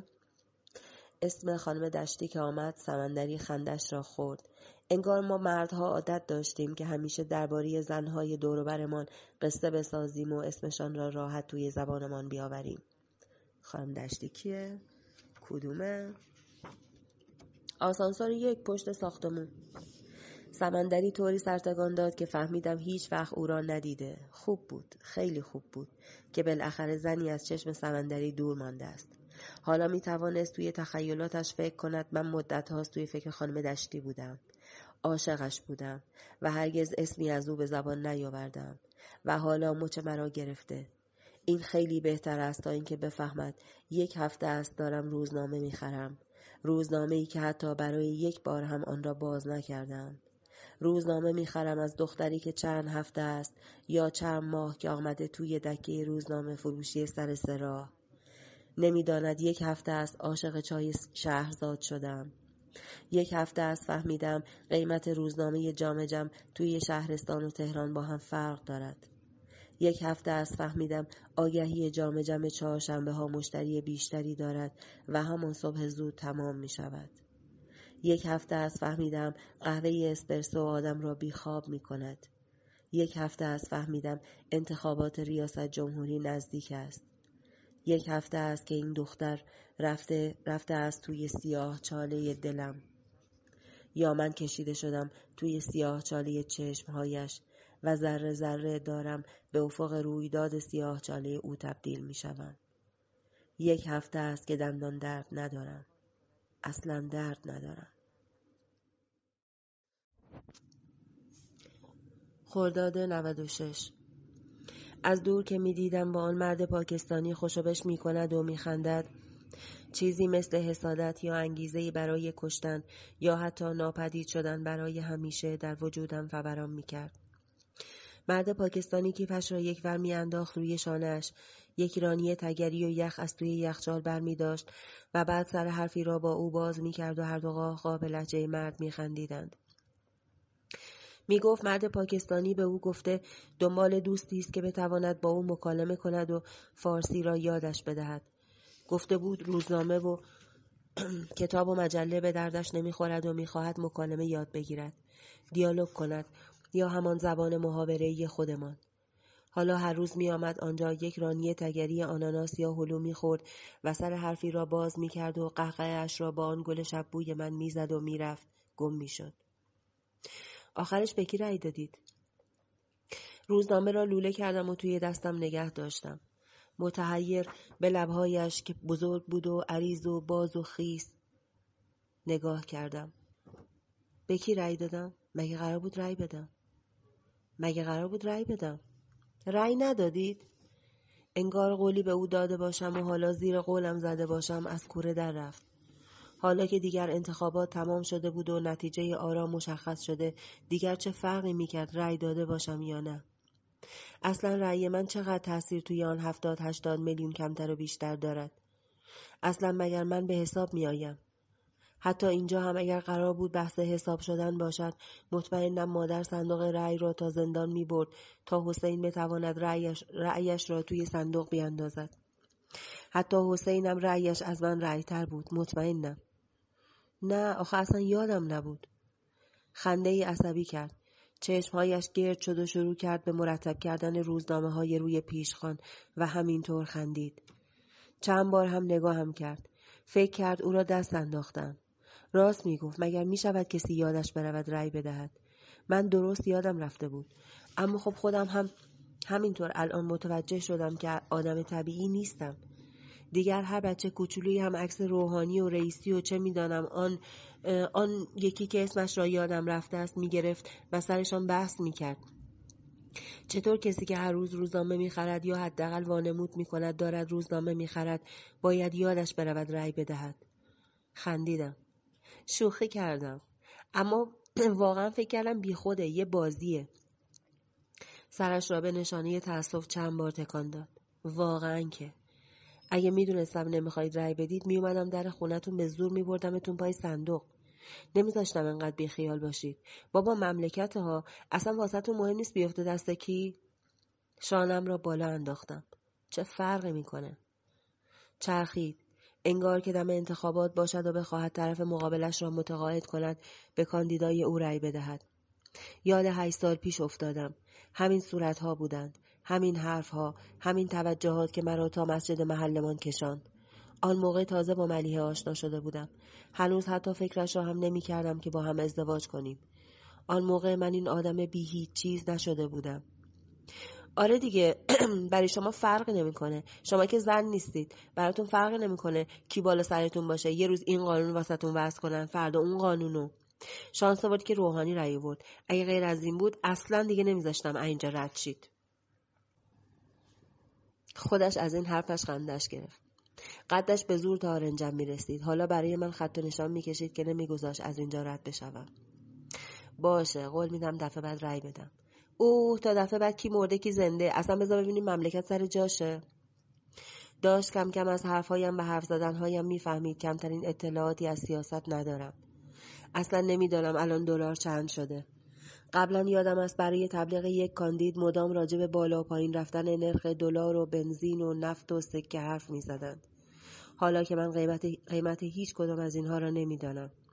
خدا را شکر که ملیحه مهریه‌اش را هم بخشید. شاید در این صورت می دانستم چقدر باید بابت مهریه‌اش پرداخت کردم. 100 سکه.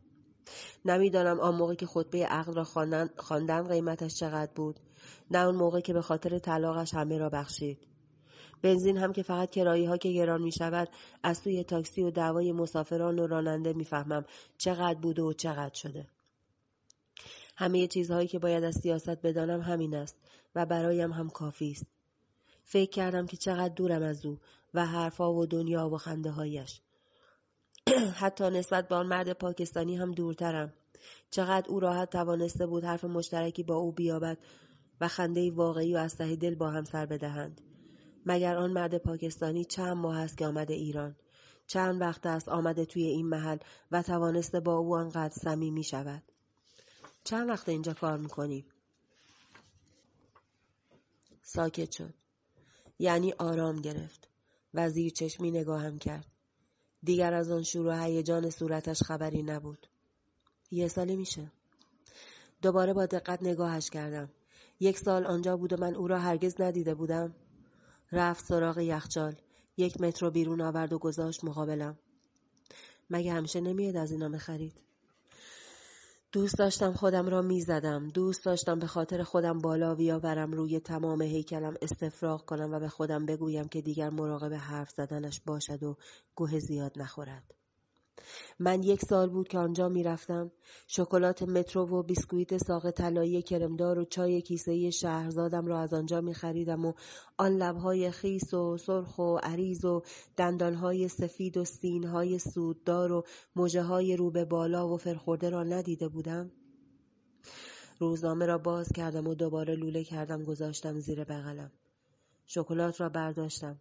پولش را که گذاشتم دست گذاشت روی آن و هل داد سمتم. دفعه بعد ازتون میگیرم، این دفعه خودم آوردم دادم. خواستم دستش را رد کنم و بگویم زشت از یک دختر مردی را حساب کند.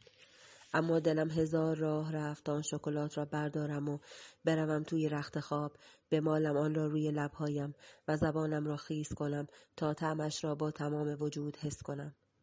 لبهایم را زبان بزنم و آرام بگذارم شکلات توی دهانم آب شود و برود پایین. لعنت به من که همیشه همه چیز را دیر می دیدم. همه چیز را. من حتی دیر فهمیدم آن مرد پاکستانی درست 1 ماه است اتاقی در طبقه پایین خانه‌ای که زندگی می کردم اجاره کرده و هر روز که شیر آب را باز می کنم آواز غمگینش را از شیر آب می شنوم.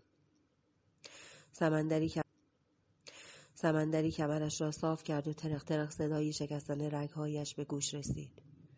بطری نصف شده آب و یخش را گذاشت توی یقش و فوراً بیرون کشید.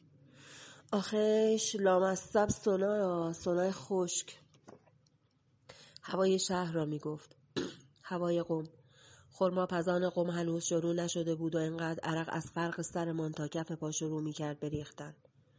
کمر شلوار هر مردی را که می‌دیدی شوره بسته بود. شب می‌شستی و روی بند می‌انداختی و ساعتی بعد خشک و تمیز برمی‌داشتی، اما فوراً دوباره تا شب 1 لکه بزرگ شوره روی کمرش می‌نشست. خب دیوونه‌ای، میگم بریم تو. کولرگازه الکی روشن کردن؟ نه بابا، بدم میاد از جای بسته. الان دارم از جای بسته میام، دوباره باید برگردم همونجا. ولی خوش به حالت، تو خوب جات گرم و نرمه تو آسانسور. فوراً چهرم را توی هم کشاندم. یاد بوی عرق 8 آدم بزرگ و گند دماغ که گاهی با بوی آمپول و کیسه خونم که قاطی می شد افتادم و حالم را به هم زد. اونم تو تابستون. یه همونه میرن مرز رضای خدا. همون بطری آب را گرفت روی صورتش و چند بار آخش کرد. یه بار وسط آسانسور یه دوش آب نصب کن تا سوار شدن و در بسته شد دوش آب رو باز کن. مثل شوید.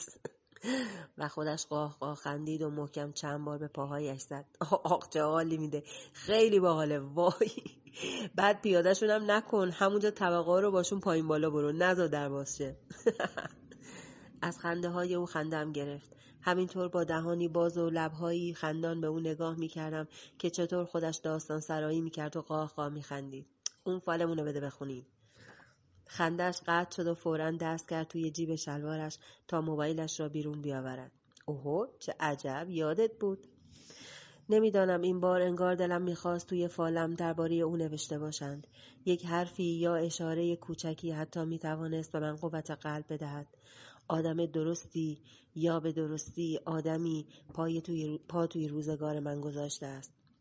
آدمی که برایش عجیب است چرا برای من فرقی نمی کند مملکت دست چه کسی باشد. هر کسی هم که رئیس جمهور یا معاون رئیس جمهور یا رئیس مجلس یا هر چیز دیگری بشود، آخرش هم من هستم و دنیای 6 متری خودم که هیچ منصب و تاج و تختی نمی تواند آن را از کار بیاندازد. سمندری صفحه را باز کرد و چند قلوب آب خورد.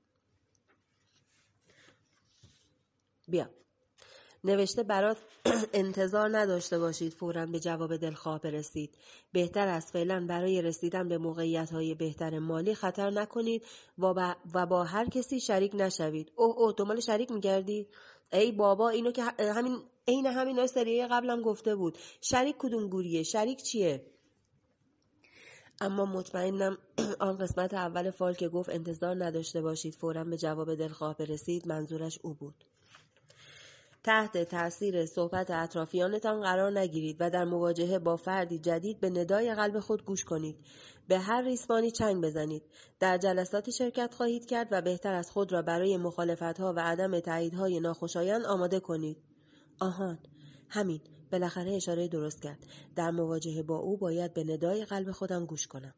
ندای قلب من میگوید که هر روز بروم 300 تومان بگذارم روی پیشخوان و روزنامه ام را بگیرم و او بپرسد هنوز پیدا نکردید؟ و من که وانمود کردم دنبال خانه‌ای با شرایط مناسب هستم که بخرم و پولم را سرمایه کرده باشم، سرم را بیاندازم بالا و بگویم نه بابا، همشو میخوام کلا سر آدم بذارم. و بعد او بگوید فیش آپارتمانم خوبه ها، کلا زمین و آپارتمان تو قم مثل طلا میمونه، هر روز میره بالا قیمتش. یکی از دوستام تو جاده عراق یه زمین آشغال خریده بود، 20 متر بود، کسی شوتورش هم نمیفرستاد اونجا واسه چرا. الان خدا تا من فروختتش. رفته یه مغازه دوبر باش خریده تو نیروگاه، دوستم زنه ها ولی ماشاءالله زبر و زرنگه. چقدر دلم میخواست بیشتر از آن دوست زبر و زرنگش تعریف کند، چیزی بگوید، هر چیزی، حتی چیزهایی که دوست ندارم، اما فقط حرف بزند. حرف که میزند صدایش توی گوشم زنگ میزند، انگار که سالها آن صدا را شنیده باشم توی گوشم میپیچد. حتی وقتی میخوابم هم صدایش توی گوشم است. سمندری گوشیش را گذاشت توی جیبش و دوباره شروع کرد به باد زدن خودش با همان بطری کوچک آب. یه ما دو ما دیگه چی به سرمون میاد؟ پارسال کلی از داروها تو انبار خراب شد. آره یادمه، دکتر مثل سگ پاسوخته میدوید این ور اون ور. سمندری ها ها ها خندید. این خندهش با همیشه فرق داشت، یک جور خنده دلخونکی بود. واقعا ما داریم واسه کی خرمالی میکنیم؟ بیا این دو سه ما مرخصی بگیریم بریم شمالی جایی بمونیم تا این گرمای زهرماری تموم شه. ما که اول و آخر توی سگ مصب باید بمونیم. حالا دو سه ما مرخصی بگیریم بریم. چیه داریم سکه میچینیم رو هم که چی بشه؟ واسه کی؟ سرمون رو بذاریم زمین بمیریم، کی میاد زفت و رفتمون کنه؟ فقط میان هر چی تو حساب خالی میکنن، یه خرما هم خیرات نمیکنن واسمون. همین دیشب دیدم که ملیحه توی این استایش پست گذاشته بود، یک خط خطی بی سر و ته سیاه و آبی را شعر کرده و نوشته بود اولین نقاشی جدی رانا. نمیدانم آن خط خطی چه بود که شوخی یا جدیش چه باشد. اصلا همه مادرها همینطورن، هر کار بی سر و ته و مزخرف بچهشان برایشان شاهکار است.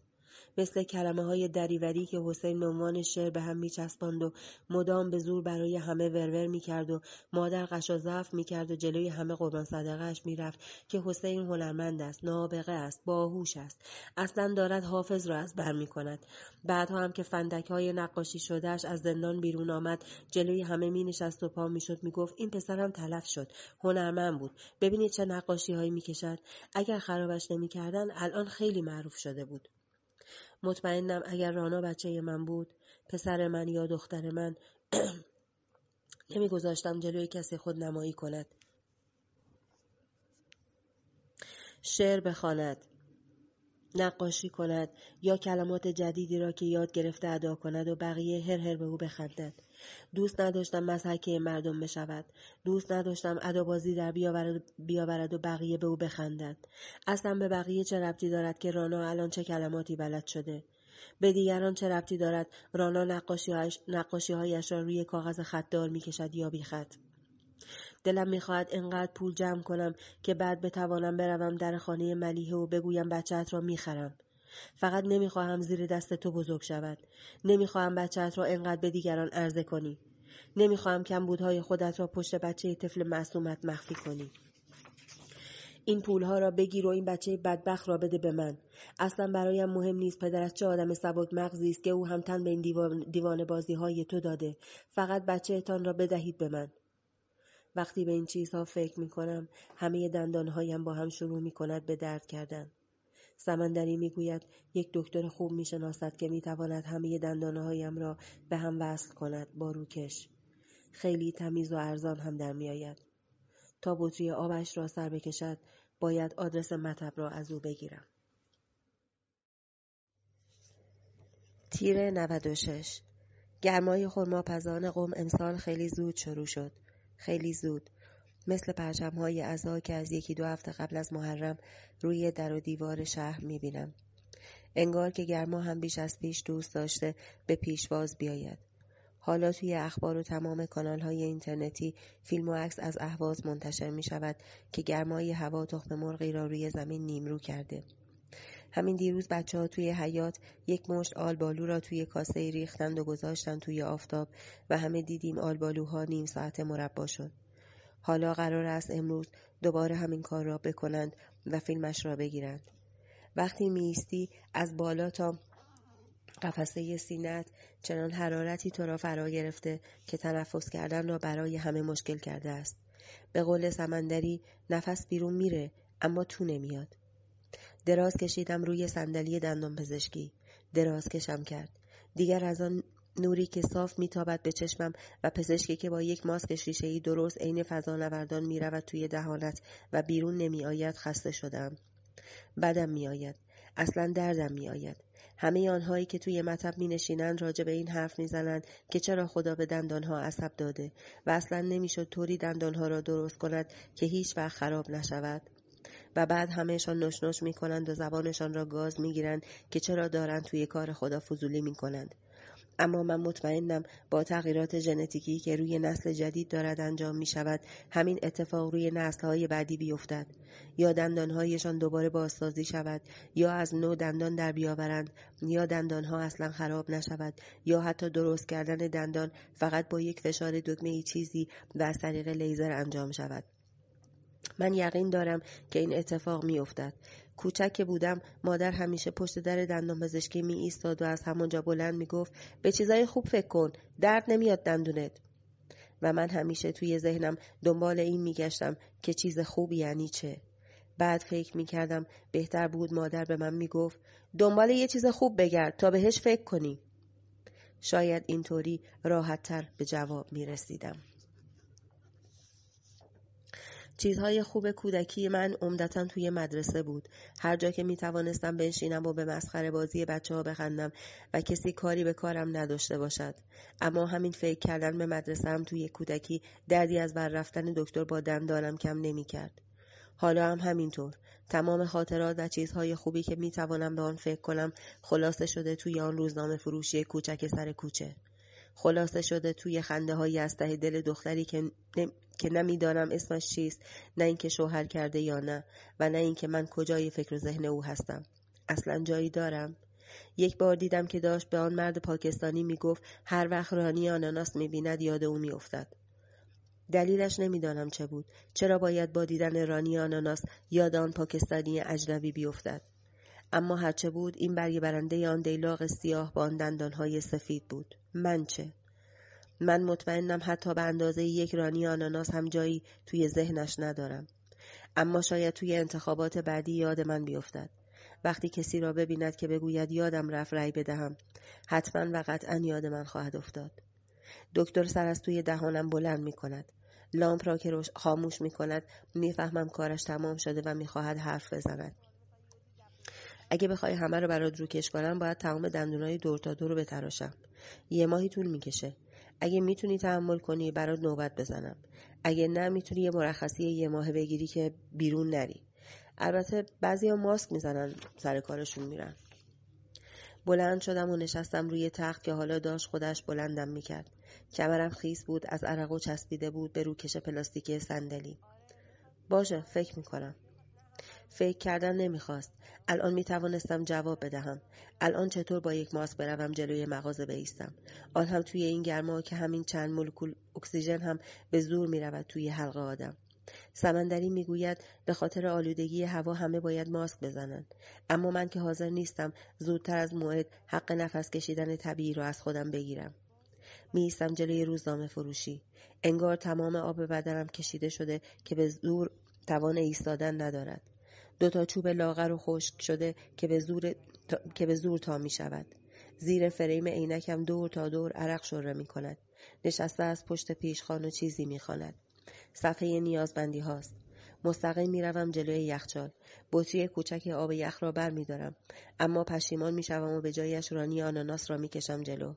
همین را بر می دارم. درش را باز می کنم و قورت قورت سر می کشم. اما خوردنش راضیم نمی کند.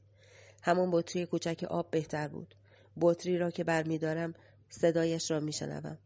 روتون رو بکنید به یخچال، مردمو که میشناسید. منظورش را نفهمیدم. آرام نگاهش کردم. تازه داشت بدنم و صورتم خنک میشد و اجازه میداد درست ببینمش. به خاطر روزه میگم. ایستادم رو به یخچال و در بطری را بستم. قوطی خالی رانی آناناس را هم انداختم توی سطل کنار مغازه و بعد نگاهش کردم. من تنها مشتریتون بودم که آب خورد. خندید. صفحه نیازمندی ها را بست و گذاشت زیر پیشخوان. نه بابا، همه روزه خورن. چقدر بد. می توانستم من تنها کسی باشم که مقابلش ایستاده و آب خورده و بعد تا ابد توی ذهنش می ماندم و تمام ماهای رمضان که می خواست آب بخورد یاد من می افتاد. 2000 تومان از توی جیب شلوارم بیرون کشیدم و گذاشتم روی پیشخوان. آن را کشید سمت خودش. کشو را باز کرد و آن را سران توی کشو. متولد شمایی هستی؟ یک مرتبه خندید و سرش را گرفت بالا و چشمهایش را گشاد کرد. چیه؟ میخوای بری خصوصیات اخلاقیمو بخونی؟ چرت و پرت اینا همش. خودم از سوال احمقانم خندم گرفت. یک سوال دخترانه که از دهان مردی میان سال، لاغر، عینکی و پر از عرق بیرون آمده بود. آخه من خودم ماه رمضان به دنیا آمدم. خندید. قاه قاه خندش توی مغازه پیچید و به سرفه افتاد و بعد صفحه نیازمندی هایش را برداشت و شروع کرد به باد زدن خودش. باز هم خندید. تمام دندانهای سفیدش را می دیدم که بین دهان بزرگ و خیس و سرخش پیدا شد. واضح بود که دروغ می گفتم. البته این خندش معلوم بود که باور کرده. اصلا نمی دانم ماه رمضان بود یا نه. اما می دانم که ساعت 11 روز 19 مرداد به دنیا آمدم. من جزو خوششانس‌های نسل قدیمم که تاریخ تولدم درست با تاریخ شناسنامه‌ام مطابقت دارد. ساعت 11 را مادر یادش است. چون میگوید قابل قول داده بود سر ساعت 11 بیاید خانه من و وقتی رسیده توی اتاق به مادر گفته من سرم برود قولم نمی رود. دیدی سر ساعت 11 اینجا بودم؟ هنوز صدای خندش را می شنیدم. خواه نخواه من هم خندیدم. نمیدانم از حرف خودم یا خنده های او. همینطور خودش را باد می زد. خیلی باحال بود. واقعا باحال بود. پس حق داری تشنت باشه. چقدر خوب بود که توانستم بخندانمش. حالا مردمی که رد می شدن می دیدن مردی لاغر با تحریش نامنظمش ایستاده مقابل دختر و خنده او را درآورده. شاید توی یکی از آنها کسی باشد که حسرت بخورد کاش جای من باشد و خنده او را در بیاورد. کاش آن مرد پاکستانی می آمد و می دید چطور این دختر را به خنده انداختم که صدایش تمام مغازه را پر کرده. من مهریم. دقیقاً وسط مهر. وای عاشقشم. پس دختر پاییز که میگویند این است. دختر پاییز. بعد جعبه بزرگ عودهایشان را از طبقه زیر پیشخوان بالا آورد و گذاشت روی زانوهایش. یکی از آنها را بیرون آورد. این واسه ماه مهره. رایحه جنگل. بعد کنار بینیش گرفت و عمیق بو کرد. معلوم بود آنقدر آن را بو کرده که از قبل بوی خوشش توی ذهنش مانده و آن طور قیافه سرمست گرفت. بعد آن را گرفت سمت من. جلوتر آمدم. از این عودها همیشه متنفر بودم. مرا یاد همین پاکستانی ها و هندی ها و عرب ها می انداخت. اما حالا انگار دوست داشتم با تمام وجود آن را بو بکشم. آره خیلی خوبه. عود را گذاشت سر جایش و توی جعبه را نگاه کرد و بلند خندید. خب متاسفانه ما اینجا عود مخصوص متولد ماه رمضان نداریم. خندیدم. مرداد چی؟ پس مردادی؟ و رفت تا عود مرداد ماه را پیدا کند. نه خانمم مردادیه. دیدم که دستش روی یک جعبه مکس کرد. انگار که ذهنش مکس کرده باشد. هنگ کرده باشد. شاید هم دوست داشتم اینطور ببینم. ببینم وقتی فهمیده من برای همسرم عود میخواهم بخرم مغزش هنگ کرده. اصلا چرا این دروغ بزرگ را گفتم؟ چرا یک لحظه دلم خواست مثل حسین شروع کنم به دروغ گفتن و تا ته ماجرا توی ماجرا بیفتم؟ انگار یک لحظه رفته بودم توی قالب حسین. یا حسین رفته بود توی قالب من. حالا لذتی وجودم را گرفته بود. لذت سر به سر گذاشتن دیگران. جعبه عود مرداد را بیرون کشید. اول خودش بو کرد. معلوم بود تا به حال آن را بو نکرده. چند بار جلوی بینیش گرفت و از نو بوید. بعد گرفت مقابل من. انبه و خیاره. جعبه را گرفتم و بویدم. به نظرم فرق خاصی با بوی قبلی نداشت. از نظر من همه عودهای هندی بویشان مثل هم است. چند بار بوییدم، اما هنوز حس همان بوی قبلی را داشتم. مال خودتو بده؟ عود خودش را دوباره داد دستم. دوباره گرفتم کنار بینیم و بوییدم. حالا رایحه جنگل تا تمام مغزم پیچید. بوی چوب‌های خیس و سوخته و نیم سوخته و عطری که از برگ‌های خیس بلند می‌شد. خودتون متولد چه ماهی هستید؟ خندیدم. گفتم که ماه رمضون. فهمید که نمی‌خوام بگویم، اما انگار از اینکه برای همسرم داشتم عود می‌خریدم و فهمید همسری دارم که آنقدر دوستش دارم و برایش عود ماه تولدش را می‌خرم، حسی شبیه حس خجالت پیدا کرده بود. جعبه را گذاشت زیر پاهایش و سر داد در طبقه پایین پیشخوان. چند شدین؟ قابلی نداره. باشه کادو خانمتون، یه ما دیگه تولدشه. عود را گذاشتم جلویش. نه اینطوری نمیبرم مرسی. خندید. آن را هل داد سمتم. خیلی خوب 2 تومنه. دوباره دست کردم توی جیب شلوارم و 2 تومن را بیرون کشیدم و تا خورده گذاشتم مقابلش. این بار اسکناس را برداشت، آن را باز کرد و خیلی محترمانه و آرام گذاشت توی دخل. خیلی دلم می‌خواست به جای این عودهای انبه و خیار همون رایحه جنگل را با خودم می‌بردم خانه. چه فایده که عود ماه تولد خودم را روشن کنم و دودش را بدهم به خورد خودم. میگفت کاش اصلا اسمش را میپرسیدم و حالا خیلی راحت وقتی توی ذهنم و خیالم داشتم با او حرف میزدم اسمش را میتوانستم صدا بزنم. او میگفت عود هر ماه تولد سازگار با مزاج و طبیعت همان فرد است و برای سلامتی روح و روانش خوب است. اما من دلم میخواهد توی خانم بوی جنگل بیاید. دوست داشتم وقتی میخوابم با عطر جنگل بخوابم. با عطر تو، عطر تن تو. سمندری میگوید این عودها را توی گذرخال هم میفروشند. مغازه‌های توی گذر یکی در میان از این عودها و عطرها دارند. هرچه که خوراک هندی و پاکستانی و عربها باشد توی گذرخان پیدا می شود. سمندری ولو شد کف نمازخانه، درست زیر کولرگازی. خدا رحمت کنه خالق این کولرگازی رو. باید واسه انبار یه دونه بخرم. این کولر آبی ها دیگه جواب نمیده. روزم میگیری؟ غلطید سمت کولر. نه بابا دیوونه ای این گربان. همینطوریش کلیه‌ام خشک سنگ میسازه. وقتی غلطید موبایلش افتاد روی زمین. فالم چی شده؟ اومد؟ خندید. چی شده؟ تازگی‌ها دنبال فالی؟ خدا رو شکر باز این فال هست، وگرنه من و تو که حرف مشترکی نداشتیم بزنیم. خندید. موبایلش را برداشت و صفحه‌اش را مالید به فرش نمازخانه تا تمیز شود. بعد روشنش کرد و صفحه تلگرامش را بالا و پایین برد. نوشته تصمیمتان را گرفته و راهی را انتخاب کرده اید، اما حالا دچار سردرگمی شده اید. نگران نباشید، کسی شما را وارد این راه کرده به شما کمک خواهد کرد و راهنمایتان خواهد شد.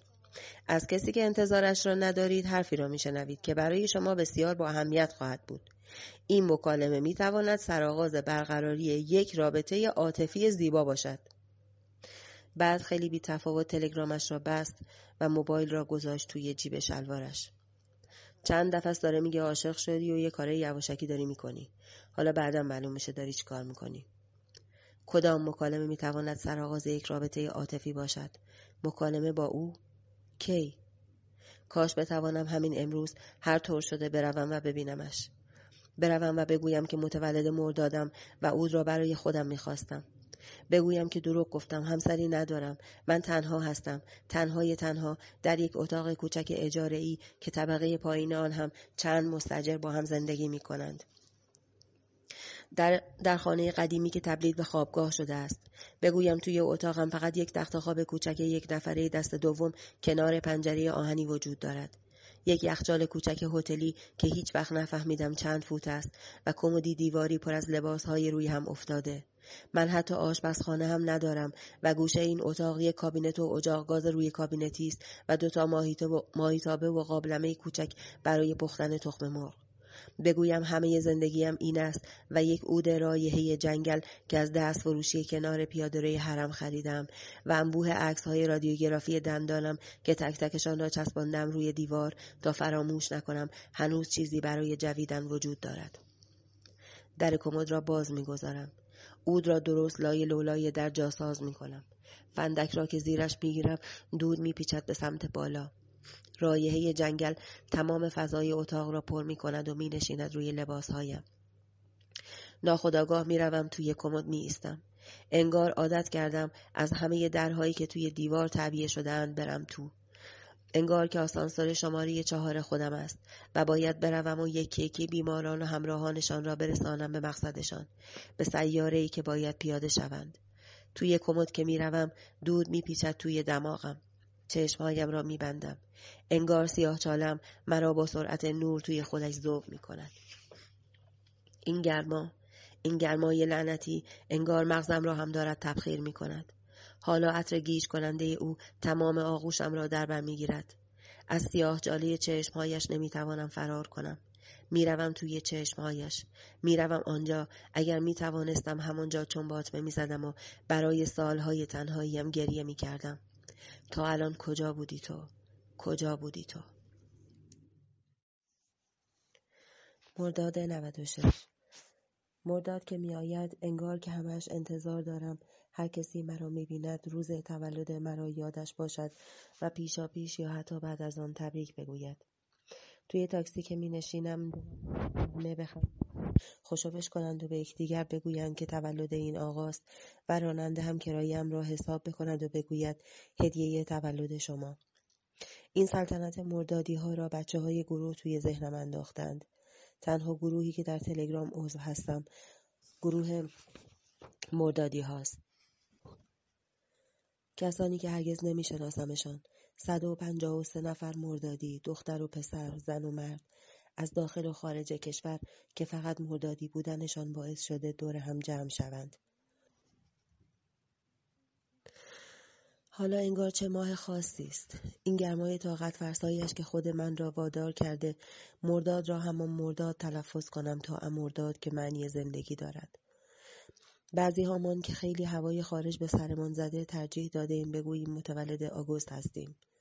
هر شب تولد یکیست و برایش جشن میگیرند و آهنگ و استیکر و گیف میفرستند تا شاید تنهایی کسی را گوشه ای از این دنیای هشلف پر کنند. انگار که بخواهم جلوی یک جمع سخنرانی کنم، هرچه به 19 نزدیک میشویم تمام وجودم را استرس میگیرد. دلم میخواهد همان شب از گروه لفت بدهم یا حتی گوشیم را خاموش کنم و تخت بخوابم تا صبح فردا. از همین روزهای مرداد بود که قلبم شروع کرد به تیر کشیدن. خیلی مسخره است که بروم دکتر رو بگویم ببخشید آقای دکتر، استرس قلبم رو به درد آورده و بعد دکتر بپرسد استرس چی؟ و من با خجالت جواب بدهم استرس رسیدن شب تولدم توی گروه. چون باید از پشت گوشی انبوه استیکرها را ببینم و پیام‌های عاشقانه و دوستانه الکی را بخوانم. دلم می‌خواهد کیک را بگیرم و ببرم توی مغازه روزنامه فروشی و با آن دختر شروع کنیم به خوردن. یا شاید تصمیم بگیرم زنگ بزنم به ملیحه و بگویم گور بابای گذشته نحسی که داشتیم، آن پسر یا دخترت را بیاور برویم کیک بخوریم. شاید ببرم خانه و با راضیه و فاطمه بنشینیم لب ایوان کوچکمان و بعد راضیه مدام بگوید از خامه‌های روی کیک متنفر است و فاطمه موزهای وسطش را جدا کند و مادر هی بگوید کاش حسین هم بود، کاش حسین هم بود. شاید هم کیک را بگیرم و ببرم انبار سمندری و با عرقیات مخصوص خودش آن را بخوریم. اینجاست که فهمیدم آنقدرها هم که فکر می‌کنم تنها نیستم. حداقل 4 نفر هستند که کیک خوردنم را با آنها شریک شوم. شاید اصلا آنها تنها هستند و من مجبور میشوم از بینشان یکی را انتخاب کنم. تنها کیک توی شیرینی فروشی یک کیک ساده گرد با تزئینات شکلاتی است. مرد میگوید این کیک 4 نفره است. آن را میگیرم و دنبال 4 نفر دیگر میگردم که با من شریک شوند. ترکیب فاطمه و راضیه و مامان قطعاً به سرانجام نمیرسد. شاید دوباره بروم خانه و آن دو نباشند و من و مامان بمانیم و کیک نصف نیمه شده و یاد حسین.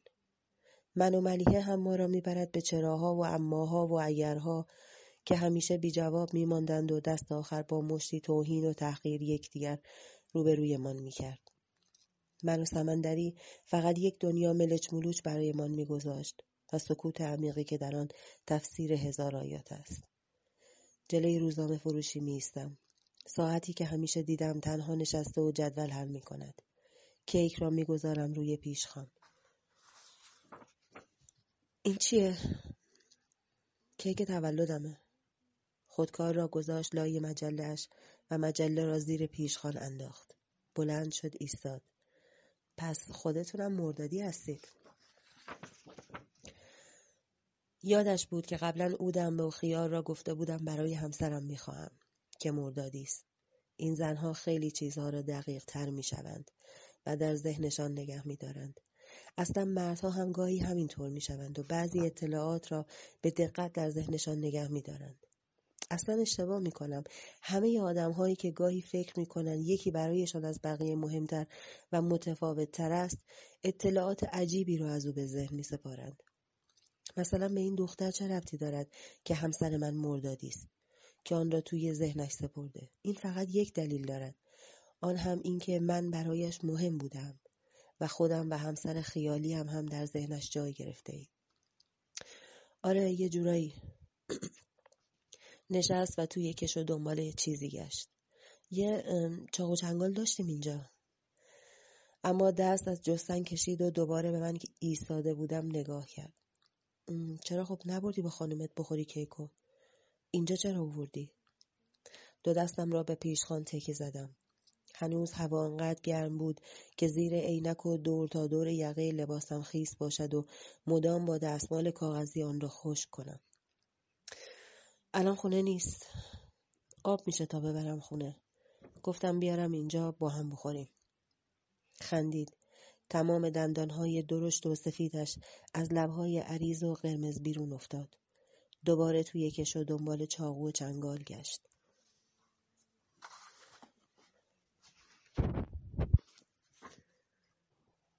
یه صندلی پشت سرتونه. بیارید بشینید. میگم حالا خانمتون ناراحت نشه. زنها حساسن به این چیزا. به چه چیزا؟ همین که دارید با من کیک میخورید با یه زن دیگه. صندلی را کشیدم درست مقابل او و نشستم. قدم بلندتر از او شد. مردا هم حساسن. منم اگر ببینم خانمم با یکی دیگه داره کیک میخوره حساسم. با یه مرد دیگه. چاقو و چنگال را از لای کیسه پلاستیکی بیرون کشید. خب چرا چیزی که برای دیگران نمیپسندی برای خود میپسندی؟ و مکسی کرد و خندید. خودش هم فهمید مسئله مزخرفی زده که کاربرد اینجا نداشت. من هم خندیدم. چاقو را داد دست من. نه شمعی، نه شعله‌ای، نه فوتی. اب نداره حالا برش بزنید. چاقو را فرو کردم توی کیک. نرم بود و تازه و گرمای هوا هم داشت خامه هایش را ذوب می کرد. من دروغ گفتم. زن ندارم. چنگالش را فرو برد توی تکه‌ای که با چاقو برش زده بودم. شروع کرد به تکه تکه کردن آن و بعد با احتیاط طوری که نیفتد تکه های کوچک را برد توی دهانش. آرام آرام مزه مزه کرد. چشمهایش را طوری بست که انگار میخواست با تک تک سلولهایش طعم آن را بچشد. اب نداره. عوضش من شوهر دارم. چاقو را فرو بردم توی کیک که فرو نرفت. انگار کیک سفت شد. سفت. درست شبیه شش گوسفندی که بخواهی با چاقو اره‌ای ببری. تکه دیگر را سری گذاشت توی دهانش و دوباره همونطور مزه مزه کرد. چشمهایم را فشار دادم روی هم. همان موقع که چشمهایش را بسته بود و آرام کیک را می جوید و انگار با سقف دهانش آن را بو می کشید. خیال کردم که دستهایم را در آغوش گرفتم. خواستم همونطور که کیک را می جود بگویم کی ازدواج کردی؟ شوهرت کیه؟ شوهرت چیکار است؟ پس تو چرا همیشه اینجایی؟ نکنه شوهرت همون مردیه که صبح زود میاد مغازه رو باز میکنه و میره. اونو بارها دیدم. حتما همونیه که مرد بد اخلاقیه، کوتاه، قد، کچله، والت تمیز و شیک داره.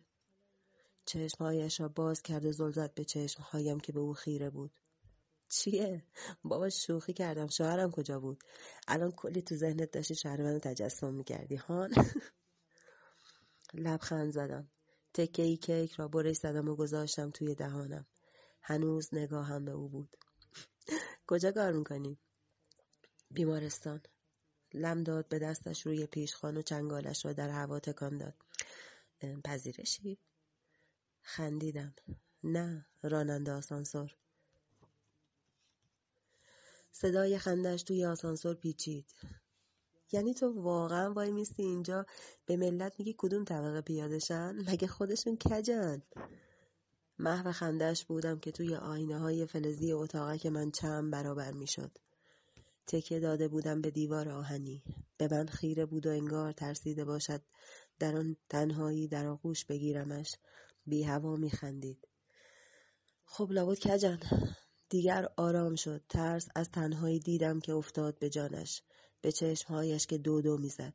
شاید باورش شده بود که اسیر سیاه چاله کوچکم شده و کم کم وقت آن بود تا از پا ببلعدش و ذوبش کند. خب حالا مسافرات کجان آقای درایور؟ کلید طبقه ششم را فشار دادم. این دور اختصاصی به خاطر تو زدم. یه جورایی دربستی حسابت کردم. خندید. آسانسور توی طبقه ششم ایستاد. در که باز شد 6 نفر خودشان را جا دادن توی اتاقکم. اینم مسافر. خودش را کشاند سمت من تا جا برای دیگران باز شود. یکی جراحی مردان پیاده شد. 2 تا رفتن تا همکف خروجی. 3 تای دیگر توی بخش زنان تا به همکف فرسیم و 6 نفر دیگر سوار شوند.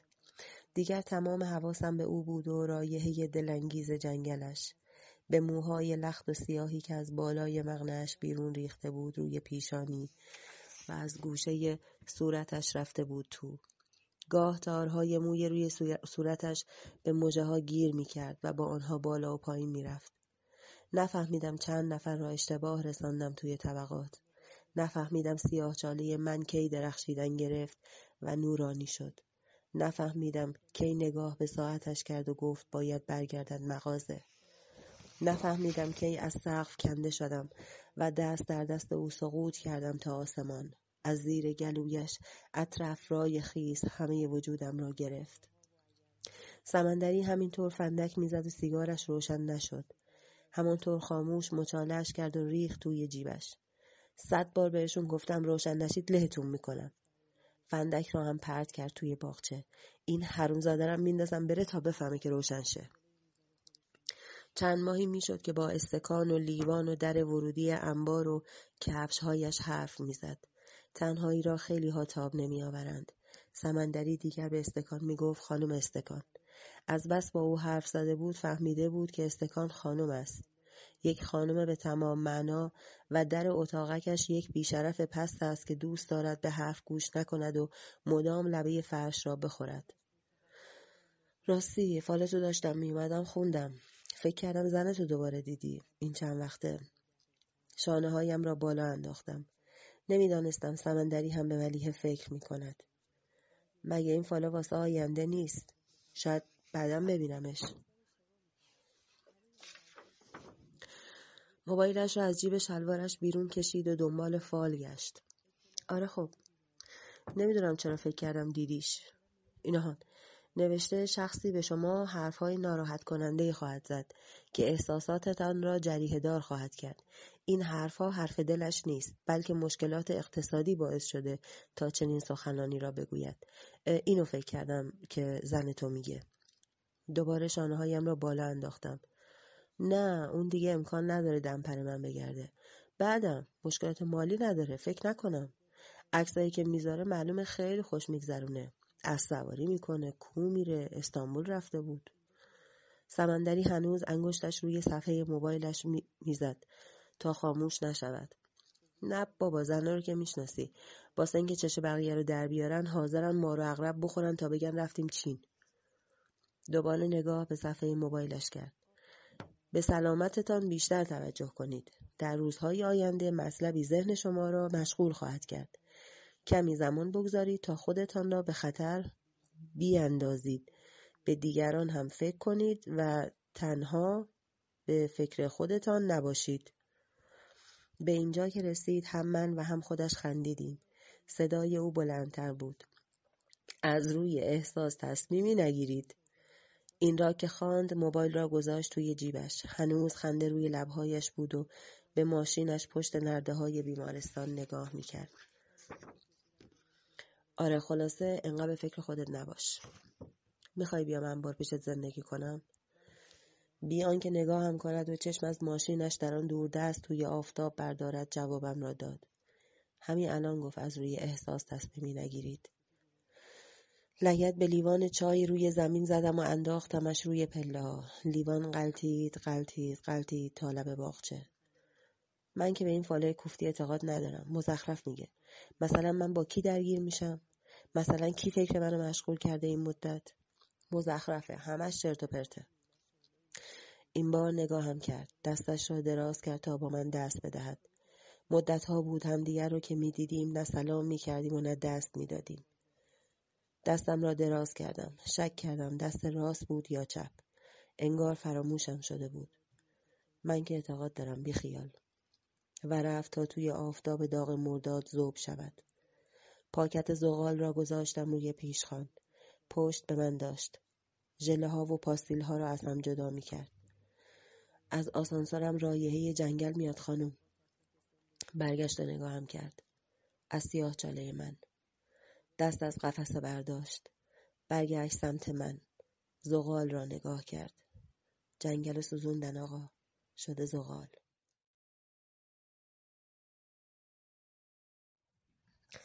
شهریور 96. دست میکشم روی ویترین و انگشترهای زمخت و درشت و بزرگی که هرگز دوست نداشتم را با دقت نگاه میکنم. اینها چه زیبایی دارند که بابا سالهاست خودش را وقف ساختن آنها کرده. سنگهایشان هم زشت است. آن عقیقهای سرخ که حتی توی اصل یا تقلبی بودنشان هم همیشه شک و شبهه وجود دارد. آن عقیقهای زرد که عین چشم مار میماند. من کاری به خاصیتشان ندارم. هیچ زیبایی برایم ندارند. اما همه تعجبم از باباست که با آن قوزه پشت شانه‌اش، ذره بینی بسته به چشمش و فرو رفته پشت پیشخوان و نقره را پیچ و تاب می‌دهد. در را که باز می‌کنم، زنگوله بالای در تکان می‌خورد. بابا سرش را می‌آورد بالا و از پشت ذره بینش مرا می‌بیند. چند بار سر تکان می‌دهد که یعنی تو را دیدم، حالا بیا تو بنشین. بابا یک پلوور بافتنی نازک پوشیده. خیلی زود پاییز را حس کرده است. انگار نه انگار که مردم از گرمای هوا فوش به زمین و آسمان می‌دهند. چطوری؟ از سر کار میای؟ آرام می‌نشینم روبرویش. روی نیمکتی که گذاشته کنار مغازه و رویش فرش کهنه‌ای انداخته است. دندانم شروع می‌کند به تیر کشیدن. این بار دندان جلویی است. دقیقاً می‌شناسمش. آره. دو تا دور مغازه را گلدان‌های گل گذاشته. همش گندمی است. هرچه گندمی ها رشد کرده، سرشاخه‌اش را توی گلدان کوچکتری فرو کرده و قلمه زده است. دیوارها هم پر است از قاب‌های معرق که از این و آن امانت گرفته تا برایشان بفروشد. سال‌هاست که آن قاب‌ها آنجا هستند. بابا میگوید شماره صاحب هر قاب پشتش است. خود خریدار اگر کسی باشد شماره را برمی‌دارد، زنگ می‌زند و قیمت را می‌پرسد. اینطوری من نه اسیرش میشوم نه بدهکار کسی. حتی این را نمیفهمد که میتواند از صاحبان هر قاب کمی پول به عنوان اجاره مکان بگیرد یا همان شیتیل. همین است که عمری است توی این دخمه مانده و خانه‌اش هم از خاک فرش بالاتر یا پایینتر نرفته. سنگی را میگذارد روی پیشخوان بالای سرش جلوی من. یمنیه. من که سر در نمیآورم. بلند میشوم و سنگ را برانداز میکنم. نمیفهمم زرد است، کرم یا شیری، اما توی آن چند رگ خط دیده میشود. 8 میلیون تومنه. چشمهایم گرد میشود. از او بعید است پول پای این سنگ داده باشد. خریدیش؟ نه، یه عربه آورده اینجا میگه واسش تو نمایشگاه بفروشم. سنگ را با دو انگشتم بازی میدهم. کی اینو میخره؟ بابا دست بلند می کند و سنگ را از بین دو انگشتم می گیرد و دوباره جایی که من نمی فهمم کجاست می گذارد. می خرن. اینا مشتری های خودشو داره. با خودم فکر می کنم کاش اصلا نپرسد چرا آمدم آنجا. خدا رو شکر بابا آدم این سوال ها نیست. اصلا حوصله ندارد سوال های اضافه بپرسد. اگر هم بپرسم مجبورم راستش را بگویم. هیچی. همینطوری. و خودش بفهمد این هیچی همینطوری یعنی دلم تنگ شده. یعنی خسته شدم. از بس آدم‌های درجه یکم را ندیدم. از بس احساس یتیمی می‌کنم. خونه نرفتی؟ فوراً جواب می‌دهم. نه. و بابا بیان که سرش را بلند کند میگوید حسین اومده، بهش مرخصی دادم. بی تفاوت تکه میزنم به پیشخوان و خودم را مشغول بازی با برگ‌های سوزنی شکل گلدانش نشان میدهم. برم پیشش که چی بشه؟ دوباره دعوا کنیم؟ نه، ولی بالاخره یه روز بعد تموم شه این قضیه. می نشینم دوباره روی نیمکت مغازش. خیلی گرم است. کولر و پنکه هم ندارد. حالا که اسم حسینم اومده بیشتر بدنم گل میگیرد. میخواهم بروم بیرون. قضیه رو خود دادگاه تموم کرد، اما اون نمیخواد بفهمه. هنوز توقع داره من برم گردن بگیرم. نمیدانم چند گرم از آن کوفت زهر مار توی کیف پولم جا داده بود و بعد که گیر افتاد به من گفت گردن بگیرم تا بعد خودش بیرون از زندان دنبال وکیلی حاضر بگردد و مرا آزاد کند. میگفت تو زن و بچه نداری، نونخور نداری، تو گردن بگیر، من خیلی زود بیرون میارمت. اما خود قاضی به من گوشزد کرد پایم را از این پرونده بیرون بکشم و بی خود فردین بازی در نیاورم. خود قاضی یواش پشت در اتاق گفت گردن بگیری این داداشت دیگه میره حاجی مکه. خودتو بی خود درگیرش نکن، دندون لقه بکشش. اگر به مامان یا بابا میگفتم که قاضی مملکت پشت پسر شما را از خود شما بهتر شناخته، مطمئنم که یک بحث اساسی توی خانه را می انداختند که قاضی مملکت غلط کرده، بچه های ما را به جان هم انداخته. بچه های ما؟ بارها شک داشتم که اصلا من بچه مادرم بودم یا نه. اگر هم بودم حتما حسین بیشتر از من بچه آنها بوده که عزیزتر از است. حالا هم که حسین و رقیه دیگر هم به هم نامحرمند. نمیدانم حسین وسوسه می شود برد پایین توی اتاق زنش یا نه او را راحت میگذارد. سمندری میگوید از ازل تا ابد همه برادرها به خون هم تشنه بودند. فقط انگار حضرت ابوالفضل و امام حسین بودند که پشت هم ماندند، که آنها هم ناتنی هستند. سمندری راست میگوید. همین احمد آبادی یک برادر دارد که یک بار به قصد کشت همدیگر را زدند جلوی همین بیمارستان و با هم گلاویز شدند. خود سمندری 3 برادر دارد که 2 تایشان با هم صمیمی شدند تا پدر آن 2 تای دیگر را در بیاورند. اصلا همین قصه هابیل و قابیل از کجا شروع شد؟ از آنجایی که آنها 2 برادر بودند. یا بابای خودم، بابا سالهاست که برادرهایش را ندیده. الان اگر من هر 4 عمویم را ببینم هیچ کدامشان را نمیشناسم. اصلا شاید هم گاهی دیدمشان را نشناختم.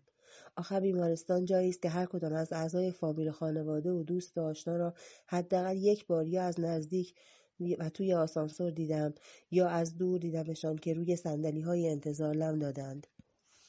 سمندری می‌نشیند روی نیمکت کنار در شیشه‌ای، پاهایش را می‌اندازد روی هم و آنچنان لم می‌دهد که باد کولرگازی مستقیم بخورد به زیر بغل‌هایش. می‌گوید تنش دارد آتش می‌گیرد. پس چایی نمی‌خوری؟ فوراً دستهایش را به علامت نه تکان می‌دهد. نه بابا، سیگارم نمی‌کشم چند روزه. تو تابستون دیگه سیگار حال نمیده. قربانی از آن دور خنده کنان سمت ما میآید. اولین بار است که او را اینطور شاد و سرحال می‌بینیم. هرگز ندیده بودم دهانش برای خنده آنقدر باز شده باشد. سمندری همانطور لمیده نگاهش می‌کند. بالا برای دکتر تولد گرفتم بچه‌ها، نمی‌آید؟ از این تولدهای شلوغ لوسبازی متنفرم. آخرین تولدی که رفتم و لذت کافی بردم همین 1 ماه پیش تولد خودم بود که من بودم و او، فقط من و او. چند سال شده دکتر؟ قربانی با خنده بلند نگاه به سمندری می کند که حالا صدایش شبیه خورناسه شده. 50. واسش 50 تاش هم گرفتیم. قربانی که می رود می فهمم سمندری بیشتر از چند ثانیه قبل لمیده توی نیمکت و خورناسش شوخی نبوده.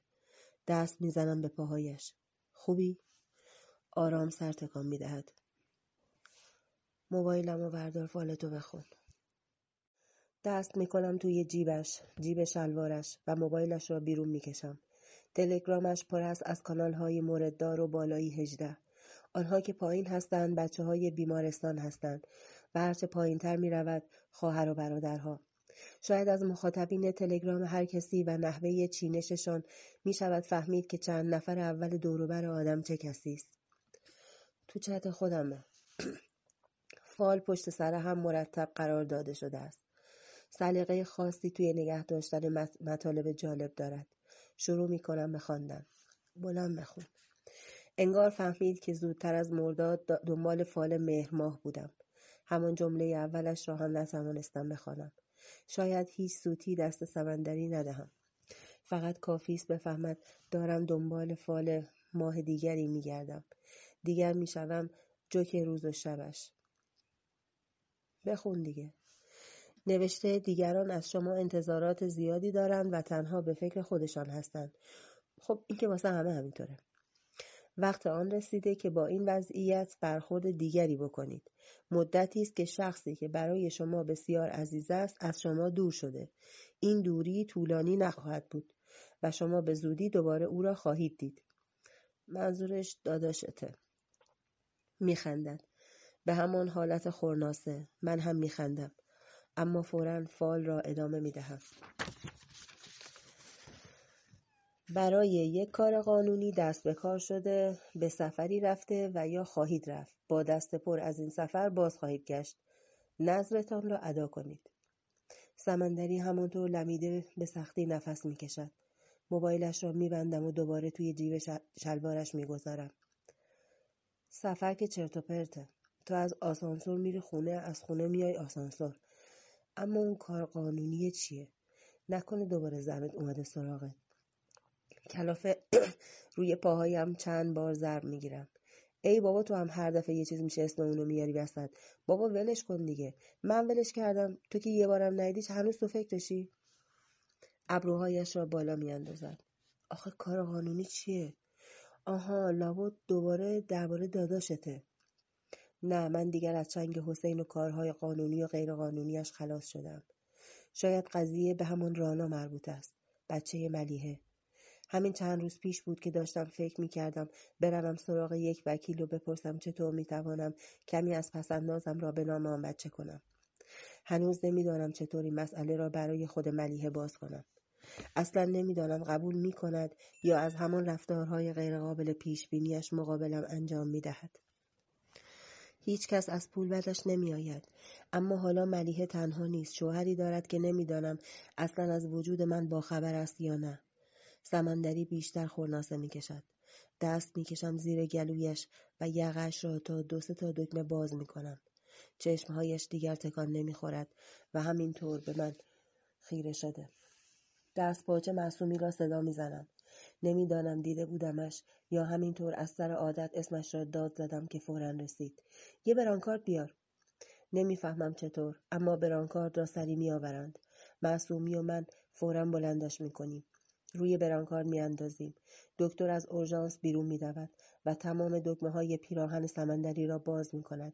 یک تاب زرد زیر لباسش پوشیده که برایم آشناست. دکتر آن را هم از یقه جر میدهد تا برسانندش اتاق احیا. هرچه فکر میکنم یادم نمیآید آن تاب زرد را کجا دیده بودم. شاید توی ویترین مغازه‌ای بود یا تن بیمار یا یک بازیگر هالیوودی یا پشت بام خانه‌ای. آن موقع که رفتیم جوجه درست کنیم. شاید هم توی انبار تن خودش دیده بودم. اما هرچه فکر میکنم این تاب دست یک زن بود. دست قربانی. آن روز که سوار آسانسور به من نگاه نمیکرد و رفت تا ته راهروی بخش غرب. بیان که حواسش باشد چند بار آن را باز و بسته کرد و تا کرد و باز کرد. انگار مردد باشد که آن را به کسی بدهد یا نه. زل زده بود گوشه آسانسور و لبهایش را میجوید. وقتی هم که پیاده شد آن را زیر مقنعش پنهان کرد. دکتر میدود توی اتاق احیا. کف دستهایش را روی سینه سمندری فشار میدهد. شوک میزنند. دکتر دوباره میافتد روی سینه سمندری. دوباره شوک میزنند. سمندری خورناسه میکشد. با چشمهای خیس میروم جلو. نگاهم که میکند میخندم. سگ انباری که میگن اینه. دکتر میخندد. همه میخندند. قربانی را نمیبینم. مهر 96. حالا دیگر شهر بوی جنگل میدهد. شهر آفتاب زده‌ای که رنگ پاییز به خود ندیده. حالا دیگر برای من بوی جنگل میگیرد. حالا دیگر هر کس میگوید جاده چالوس، این شهر شلوغ و داغ و پر از دود برای من میشود جاده چالوس. از دور صدای همهمه دریا را میشنوم، صدای اره کردن درخت ها را، بوی درخت های سوخته و باران خورده. سمندری روی آرنجش روی زمین دراز کشیده و چیپس های سرکه ای را که خریدم توی ماست میزند و میخورد. فکر کنم نخورده مست کردی. ملت دارن تو گرما لهله میزنن، تو میگی صدای دریا میاد. آره، صدای تشت حمومتونه. چیپس ها را دلوپی میخورد و من فقط نگاهش میکنم. دلم نمیخواهد آنها انقدر زود تمام شود. نمیداند با دستهای کوچک و ظریف خودش یکی یکی اینها را توی پاکت گذاشته. نمیداند به خاطر اوست که هوای جنگل زده توی سرم. صدای تلویزیون را بلند می کند. تلویزیون که نیست، فلش موسیقیش با تلویزیون کار می کند. مرضیه و بنان بوی جوی مولیان را می خوانند. بوی جوی مولیان آید همی، یاد یار مهربان آید همی. خود سمندری هم نفهمیده که این حس و فرکانس من آنقدر جاری شده توی فضا که ناخودآگاه این ترانه او پلی می شود. خودش که آنقدر به انرژی مثبت فرستادن و کائنات اعتقاد دارد، چرا نمیفهمد وقتی میگویم بوی جنگل میآید یعنی بوی جوی مولیان میآید. بزن دیگه. باز هم نگاهش میکنم. به قول خودش من که نخورده مستم. تمام حواسم آنجاست، پیش آن دکه روزنامه فروشی، پیش سودابه. اسمش را که پرسیدم خندید و فوراً گفت. اسمش در آن لحظه مرا یاد هر چیزی انداخت به جز اینکه چقدر صدا زدنش دلنشین است. این صدا زدنش را توی خلوت خودم بهتر فهمیدم. وقتی با خیالش حرف میزنم و توی حرفهایم اسمش را خطاب میکنم. میگفت او را سودی صدا میزنند. سودی، سودی جان، سودی جان شب بخیر، سودی جان سلام، سودی جان موهات بیرون اومده، سودی عزیزم پاشنه کفشت زیادی بلند نیست، خیلی توی کوچه صدا میده، سودی عزیزم خیلی بلند بلند میخندی، دوست دارم فقط برای من بخندی، دوست ندارم این مردایی که میان توی مغازه سر 200-300 تومن پول اینقدر با تو لاس خشکه میزنن. اصلا مگه تو چقدر از این دکه 20 پول میگیری؟ من همونقدر بهت میدم، فقط دیگه کار نکن. خب آخه اگه کار نکنی پس من تو رو کجا ببینم؟ پس باش، همینجا باش، اما اینقدر محض رضای خدا با این مردا لاس خشکه نزن. یادم میآید همین حرف ها را به ملیحه هم میزدم، هم نمیزدم. ملیحه دوست نداشت اینقدر به او بکن نکن کنم. راست میگفت. مگر الان چقدر برایم مهم است ملیحه با چه کسی شبها میخوابد، جلوی او چطور لباس میپوشد، الان برای هم تکراری شدند، الان تا کجاهایش را دیده. دیوانه میشوم اگر کسی تا بالای مچ دست این سودی جانم را ببیند. یادش که میافتم سرم گیج میرود، داغ میشوم. اصلا نمیفهمم کجا هستم و چه میکنم. چطور به سمندری بگویم این مستی است، این نشعگی است، این که میگویی نخورده مستم، اما نمیدانم توی کدام طبقات گیرش انداختم و مثل بچه‌ای معصومانه نگاهم کرد. همونجا بود که فهمیدم سیاه چالم حفره‌ای پیدا کرده رو به فضای بیکران وابستگی، که اگر نبینیش، صدایش را نشنوی، حبس میشوی در خودت. سمندری پاهایش را دراز میکند تا موبایلش که کمی دورتر از خودش روی زمین افتاده. انگشتهایش را باز و بسته میکند و چون پایش نمیرسد شروع میکند به خندیدن. آدم بی غیرت رو میبینی؟ میخندم و سینه خیز میشوم تا موبایلش و اون را هل میدهم به سمت او. خیلی مراقب قلبت باش، اون روز فکر کردم دیگه رفتی. خندش محو میشود، موبایلش را روشن میکند، همانطور دراز کشیده. تو بخوای بیایی اینجا که جا واسه دوتامون نیست، میبینی که. ماندن و آمدن من به این اتاق که انباری مزخرفترین فکری بود که به سرم زد. نه من آدمی بودم که با کسی توی اتاقی سر کنم، نه سمندری. نه من آدمی بودم که دیگر بتوانم تنهایی را تاب بیاورم، نه سمندری.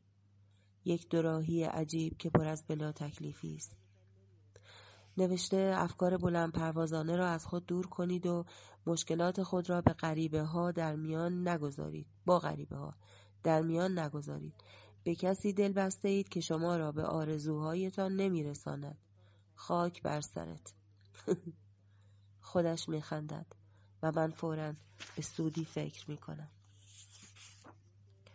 خندیدم. منظورم را بد رساندم. منظورم این بود که نگرانش هستم. نگران سلامتی و تنهاییش. مدام فکر میکردم جنازه من یا او بالاخره میافتد توی خانه و بعد از 2-3 روز هم هیچ کس سراغی از ما نمیگیرد تا که ام برداریم.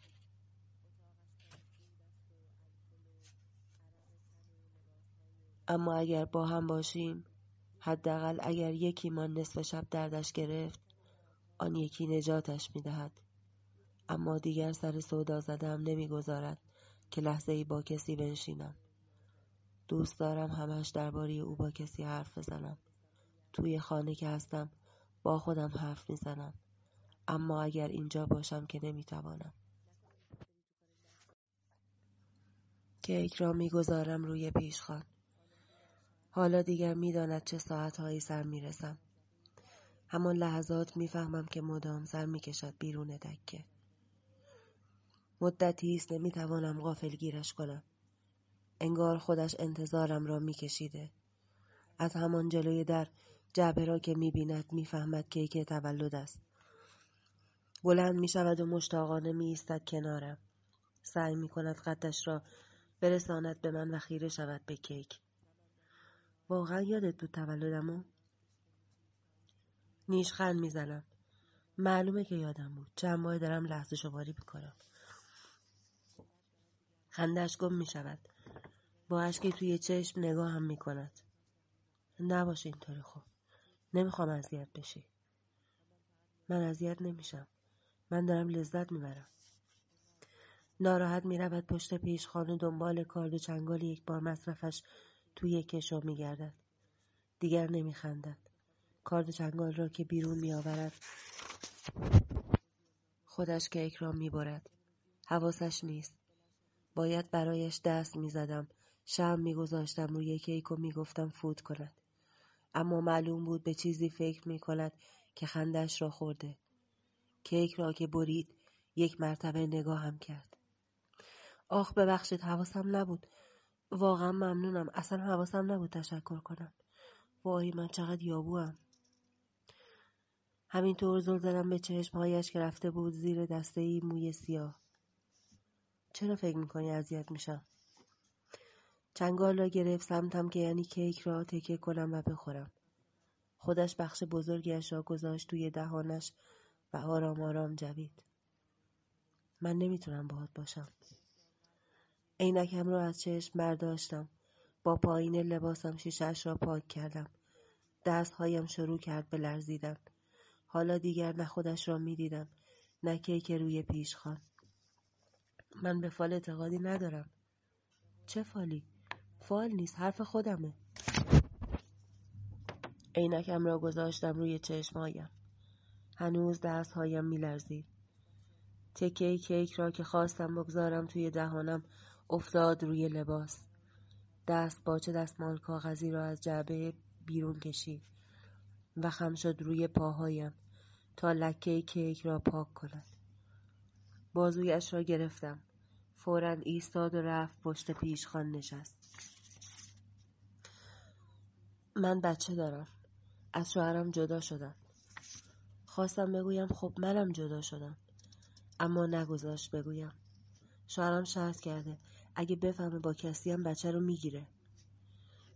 بی صدا آرام و ساکت تکه کیک را جویدم. نگاه به من کرد و مردد چاقویش را فرو برد توی سهم کیک خودش. تکه را جدا کرد و خواست بگذارد توی دهان که افتاد روی مانتوش. عصبانی چاقو را انداخت روی پیشخوان و به حالت قهر تکیه زد به صندلی. اه خاک بر سر، خاک بر سر، الاغ! و دست گرفت روی دهانش تا بغضش را نبینم. لبها و گونه هایش شروع کرد به لرزیدن. چشمهایش را انقدر فشار داد تا مبادا قطره اشکی بریزد. چنگال را گذاشتم کنار کیک. انگار دو دستش را گرفتم و نگرفتم.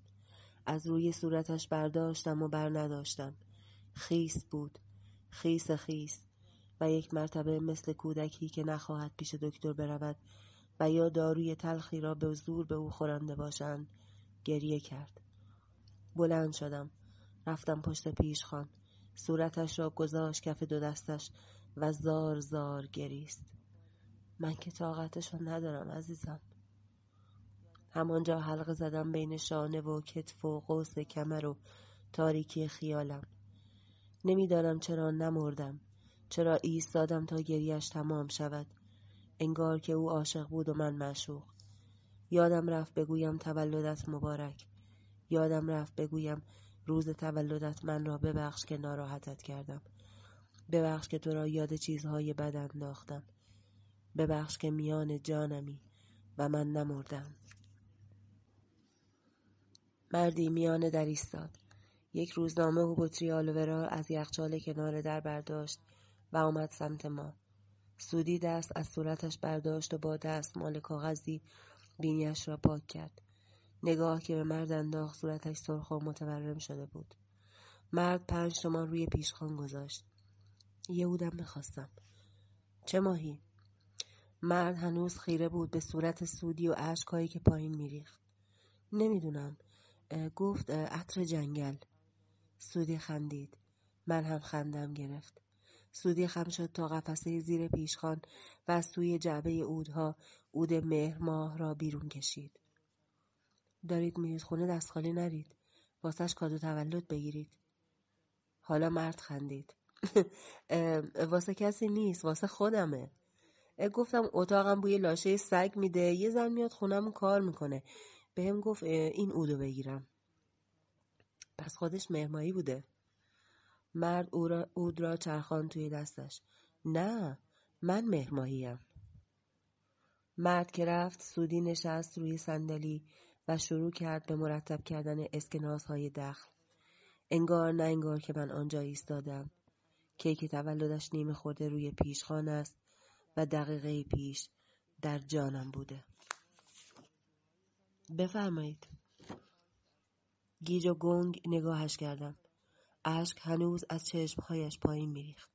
بفرمایید آقا. به موهایش، مژه‌هایش که گیر میکرد به موها، به لبهای سرخ و عریض و بزرگش، به دندانهای سفیدش، دستهای کوچک و ظریفش نگاه کردم. پاهایم توان ایستادن نداشت. هرچه به نداشتنش فکر میکردم بیشتر نفسم حبس میشد توی سینم. صدایش زدم. سودی. سودی جان. لبهایش را گزید تا نلرزد. بفرمایید. چیزی میخواستید؟ خواستم بگویم همه وجودت را میخواهم. همه اش را. تک تک سلول های بدنت را. همین نگاهت را. همین صدای لرزانت. یه روزنامه جامه جمع. 300 تومان گذاشتم روی پیشخوان کنار کیک. روزنامه را برداشت و گذاشت مقابلم. روزنامه را لوله کردم و خواستم بروم که کیف پولش را مقابلم باز کرد.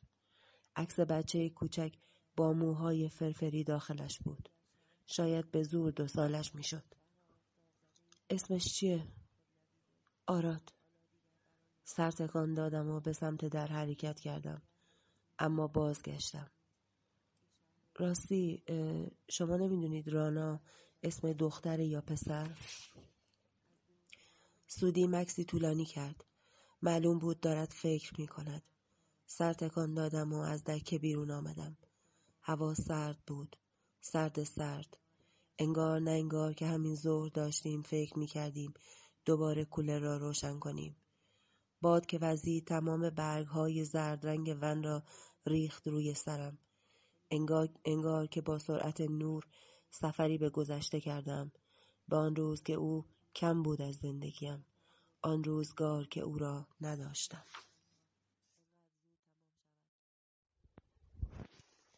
آبان 96. لباس‌های زمستانیم را که از توی کمد می‌کشم بیرون بوی نم می‌زند توی دماغم. مادر همیشه لباس‌ها را می‌گذاشت توی چمدان و می‌برد زیر زمین. بهار که می‌شد زمستانی‌ها را می‌برد و پاییز که می‌شد تابستانی‌ها را جمع می‌کرد و گاهی به زور از تنمان بیرون می‌کشید تا بشورد و همه را تا کند توی چمدان. حالا من چمدان ندارم. لباس‌ها را می‌گذارم توی یک ساک ورزشی بزرگ که یادم نیست مال من بوده یا حسین. فکر می‌کنم که همه را بشورم و بعد بپوشمشان. اما آنقدر سرما یکهایی به شهر زده که ترجیح میدم فعلا یکی را بپوشم تا استخوان‌هایم گرم شود.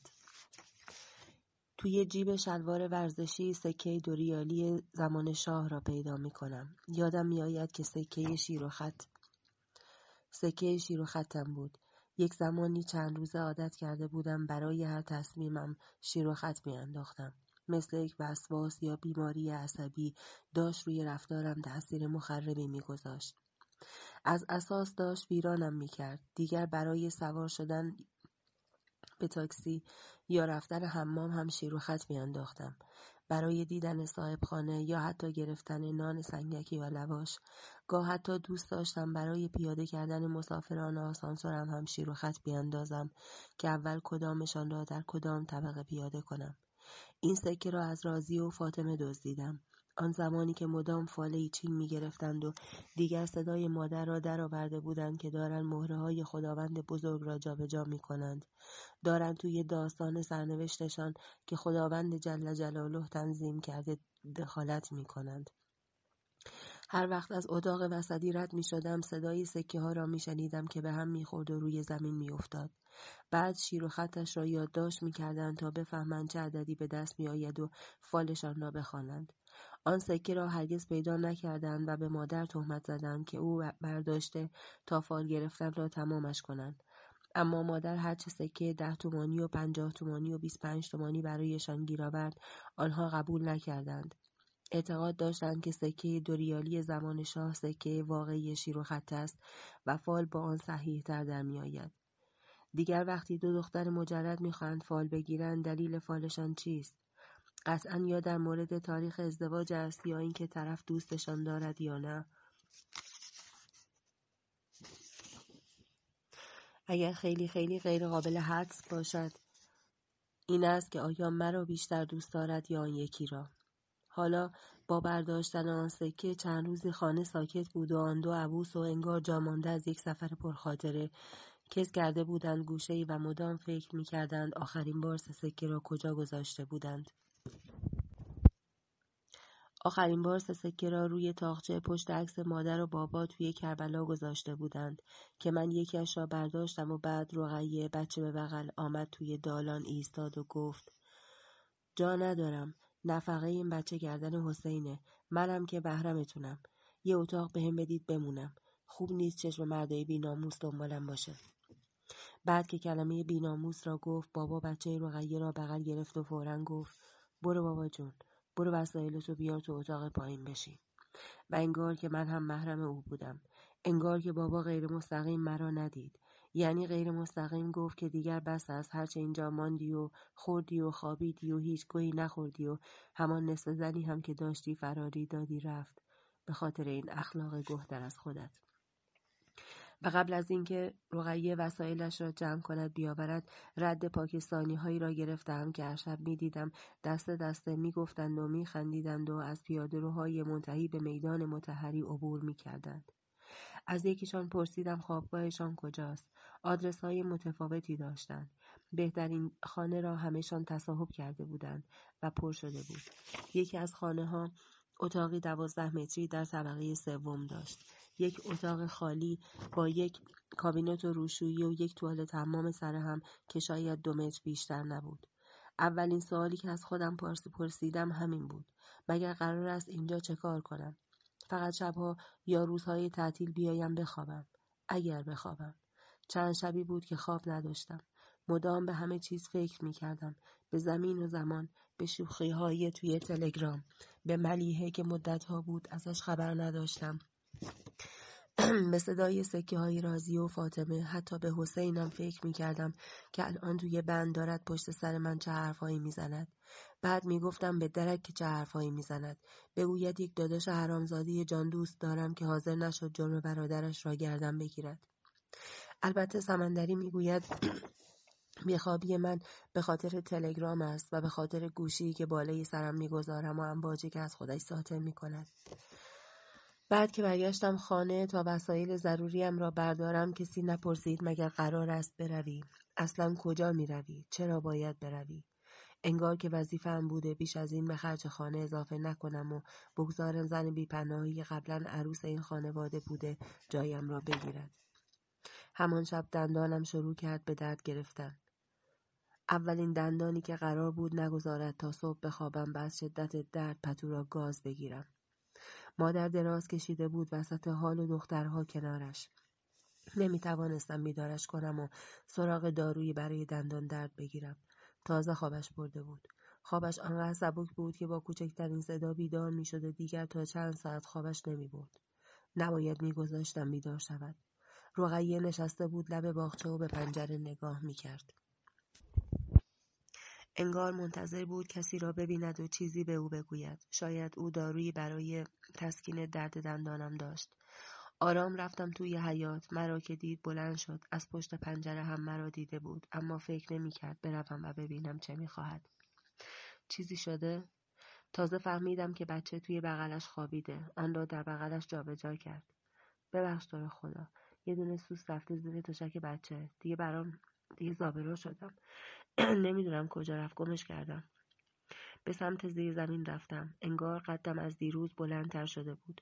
کاملا باید سرم را خم میکردم و میرفتم پایین. وسایلش را هنوز نچیده بود. چند چمدان و ساک و جعبه موز کنار هم روی زمین ریخته بود. انگار نه انگار که از دیروز صبح قرار شده بود این اتاق من نباشد. در و دیوار و عکس‌های روی آن حالا برایم تازگی داشت. سالها بود عکس رونالدو روی دیوار بود، آن را ندیده بودم. یقین دارم رقیه اولین چیزی که از این دیوار میکند همین عکس است. تشک‌ها را تکان دادم و پتو را زیر و رو کردم. اگر دست خالی میرفتم بالا، رقیه دیگر هیچ شبی آرام نمیخوابید. اصلا خانه ما سوسک نداشت. سالها بود سوسک ندیده بودیم. نکند دروغ گفته و فقط خواسته با من حرف بزند. شاید دوست داشته از تنهایی در بیاید یا سر به سرم بگذارد. چند بار دیگر تشک را تکان دادم و چمدان لباس‌ها را این طرف و آن طرف چرخاندم. مارمولکی فوراً دوید گوشه فرش و دمش را تکان داد. پارچه‌ای را از روی چمدان‌ها برداشتم و پرت کردم روی مارمولک. دیگر راه فرار نداشت. رقیه بچه را در بغلش جابجا کرد و طوری که هم تشکر کرده باشد و هم نکرده باشد سر تکان داد و از گوشه چشم نگاهم کرد تا به زیر زمین برود. دارویی چیزی واسه دندون درد نداری؟ رقیه ایستاد و با 2 دست زیر بچه را محکم گرفت. میخک خوبه. تو کابینت بالای سماورتون هست. توی یه ظرف سوهان یه سری داروگیاهی دارید. میخک توی اونه. شکل میخه. دیدمش. دیده بودم. قبلا دیده بودم. نمیدانم کجا، اما دیده بودم. این را فوراً گفتم. سرچرخاندم که بیایم روی پله ها و بیایم بالا. آرام صدایم زد. آقا محسن. ایستادم. فلفلم خوبه. اگه نبود روی لثه‌تون فلفل قرمز بمالید. آمدم بالا. مادر و دخترها هنوز خواب بودند. بابا توی اتاق خودش خوابیده بود.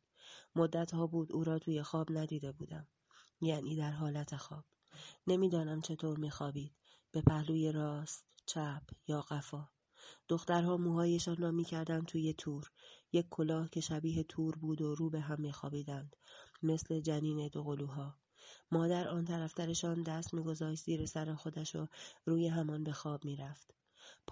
پاورچین توی آشپزخانه رفتم و در را بستم. نیاز به روشن کردن لامپ نبود، نور مهتاب مستقیم از آسمان میتابید توی آشپزخانه. قوطی سوهان پر بود از بوی گل گاوزبان و استخوان‌دوس و سنبل تیب و میخک. پاکت میخک را که باز کردم، بوی دندان پزشکی خورد توی دماغم. بوی لیدوکائین میداد. واضح بود که مواد دندان پزشکی را از همین میخک یا عصاره آن درست میکنند. اولی را گذاشتم روی دندانی که دیگر همه عقلم را داشت ازم میگرفت و تا توان داشتم گاز گرفتمش و جویدم و بزاق آغشته به عطر میخکم را دور تا دور لثه‌ام مالیدم. فکر میکردم اینطوری هر لحظه ساکت میشود، اما فقط دماغم را پر کردم از عطری که دیگر داشت متنفرم میکرد، از زندگی، از هر چیزی که مرا یاد دندان پزشکی لعنتی میانداخت. همه میخک ها را تف کردم توی ظرفشویی و گونه‌ام را گذاشتم روی دیوار و همینطور فشار دادم تا درد لعنتی ساکت شود. دو زانو نشستم روی زمین و سرم را تا زانوهایم خم کردم. سمندری میگفت این درد دندان عصبی بوده و بی خود پول به دندان پزشکی میدادم، اما عکس‌های دندانم چیز دیگری میگفت این اعصاب انگار زیادی زده به ریشه ها، همه‌اش را زده، با تبر ویران کرده. هرچند قبول داشتم این دندان پزشکا فقط دوست دارن توی دهانت باشند و بتراشند و گاهی حتی وقتی فرز میزنن دندان بغلی رو هم سوراخ میکنن، انگار نه انگار که اتفاق مهمی افتاده و فوراً یک جورهایی ماله کشیش میکنن. یادم نیست کدام دندان پزشکی رفته بودم که به ذهنش رسیده بود دندان عقلم را عصب کشی و روکش کند. احساس میکنم درجه امید به زندگی این دکتر تا حد خیلی خیلی بالایی زیاد بوده. آخر من با این دندان عقل روکش شده تنها مانده در فک بالای سمت چپم باید چه کار کنم؟ چه چیزی را بجوم؟ آن 700,000 تومانی که بابت این دندان بیخاصیت دادم دقیقاً حکم همه پولی را دارد که بابا این همه سال پای من داده. یک عزب لاغر زن طلاق داده که حتی حوصله گذاشتن سیبیل را هم ندارد. نفهمیدم چطور وسایلم را جمع کرده بودم و آماده بودم توی اتاق 12 متری خودم. یک روز کامل گذشته بود، اما هنوز دهانم بوی میخک میداد. 2 ساک بزرگ لباس آوردم و تیغ ژیلت‌هایم، ماشین ریش‌تراش، مسواک و خمیر دندان و گوی موزیکالی که چند سال پیش رازیه برای فاطمه خریده بود و فاطمه هیچ وقت با لذت آن را کوک نکرد و موزیکش را نشنید. حالا گذاشتمش کنار تختم، به هر بار آن را کوک می‌کنم، فقط به برف‌هایش نگاه می‌کنم که چطور روی سر 2 تا خرس کوچولوی بامزه می‌ریزد و مدام فکر می‌کنم چطور آب را وارد این گوی کرده‌اند و وسوسه می‌شوم یک بار تمام پیش‌هایش را باز کنم و داخلش را ببینم که این نوای دلنشین چطور از آن بلند می‌شود که مرا می‌برد به خلسه، نشأم می‌کند، می‌بردم به رویا. سمندری دور تا دور صورتش را با شالگردن پوشانده. از دور که میآید نمیشناسمش. یک کاپشن بزرگ هم پوشیده که سرشانه و شکمش را 2 برابر کرده. از دور فکر میکنم بیماری است که تازه اوضاع و احوالش سر و سامان گرفته و میترسد بیماریش برگردد. اما وقتی میخ به من خیره میشود، از روشنی چشمهایش میشناسمش. اسکیمو شدی؟ شالگردنش را باز میکند. سگ مصب یخ زدم. می نشیند کنار شوفاژ روی زمین و کمرش را به آن می چسباند. فایده نداره، باید کرسی بذارم. این شوفاژ هم مسخره بازیه. گرماش خشکه، میدونی، حال نمیده با آدم. اصلا دلم آتیش واقعی میخواد. چند شب تب و لرز کردم. یه دفعه به عقلم رسید چرخم بگیرم بپزم. حال اومدم. واقعا کسی نیست دست آدم یه جوشونده‌ای چیزی بده.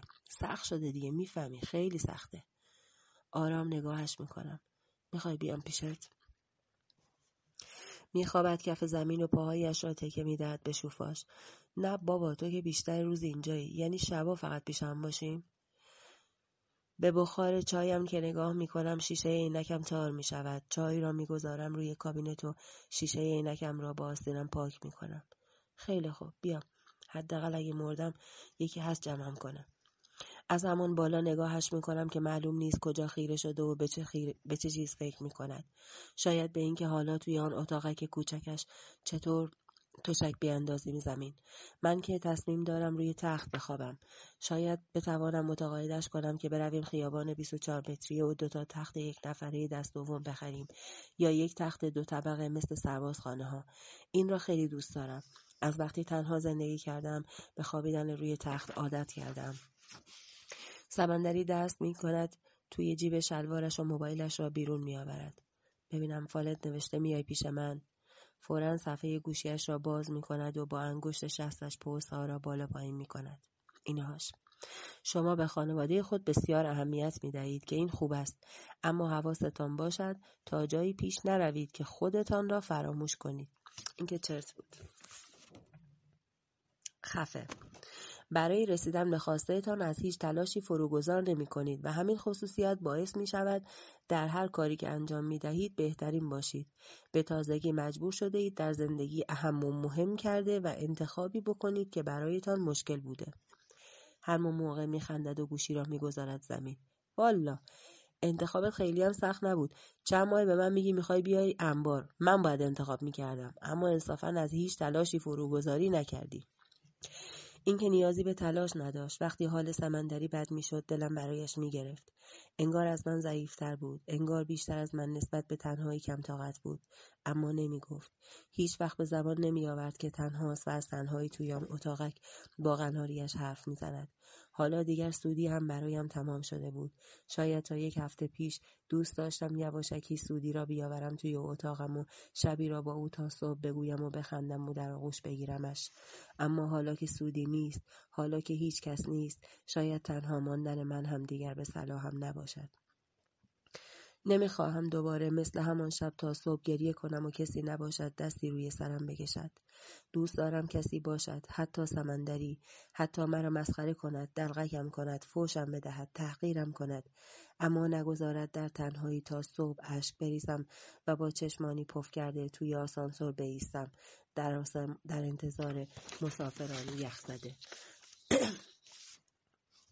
در که باز می شود ملیحه می آید تو. پالتویی پشمی پوشیده و چکمه‌ای کوتاه که ترق ترق صدا می کند. بچه به بغل، سر تا پای بچه توی یک کاپشن سرهمی و شالگردن پوشانده شده. ملیحه چادر سرش نیست، مرا نمی شناسد. آنقدر سراسیمه است که فقط نگاهش به دکمه های آسانسور است. دست می کشم روی دکمه ها. کدوم قسمت میری؟ نگاهم می کند، اما انگار یک مرتبه شناخته باشد نگاهش را بر می دارد و دوباره نگاه می کند. رادیولوژی، از سینه‌اش باید عکس بگیرم. میبرمش زیر همکف. همینطور فکر می کنم چطور با این چکمه های پاشنه بلند می تواند بچه به بغل بدود.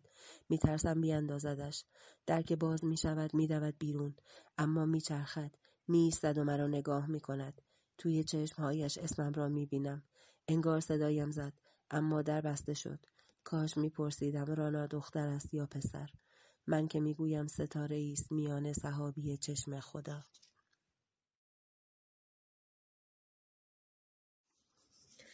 آذر 96. از لای روزنامه هایی که به بند آویزانشان کرده نگاهش میکنم. اینطوری شاید بقیه فکر کنن دارم روزنامه ها را مرور میکنم. پشت پیشخوان ایستاده و تندتون مشتری ها را راه میاندازد. هنوز آخری را رد نکرده که نگاهش به من میافتد.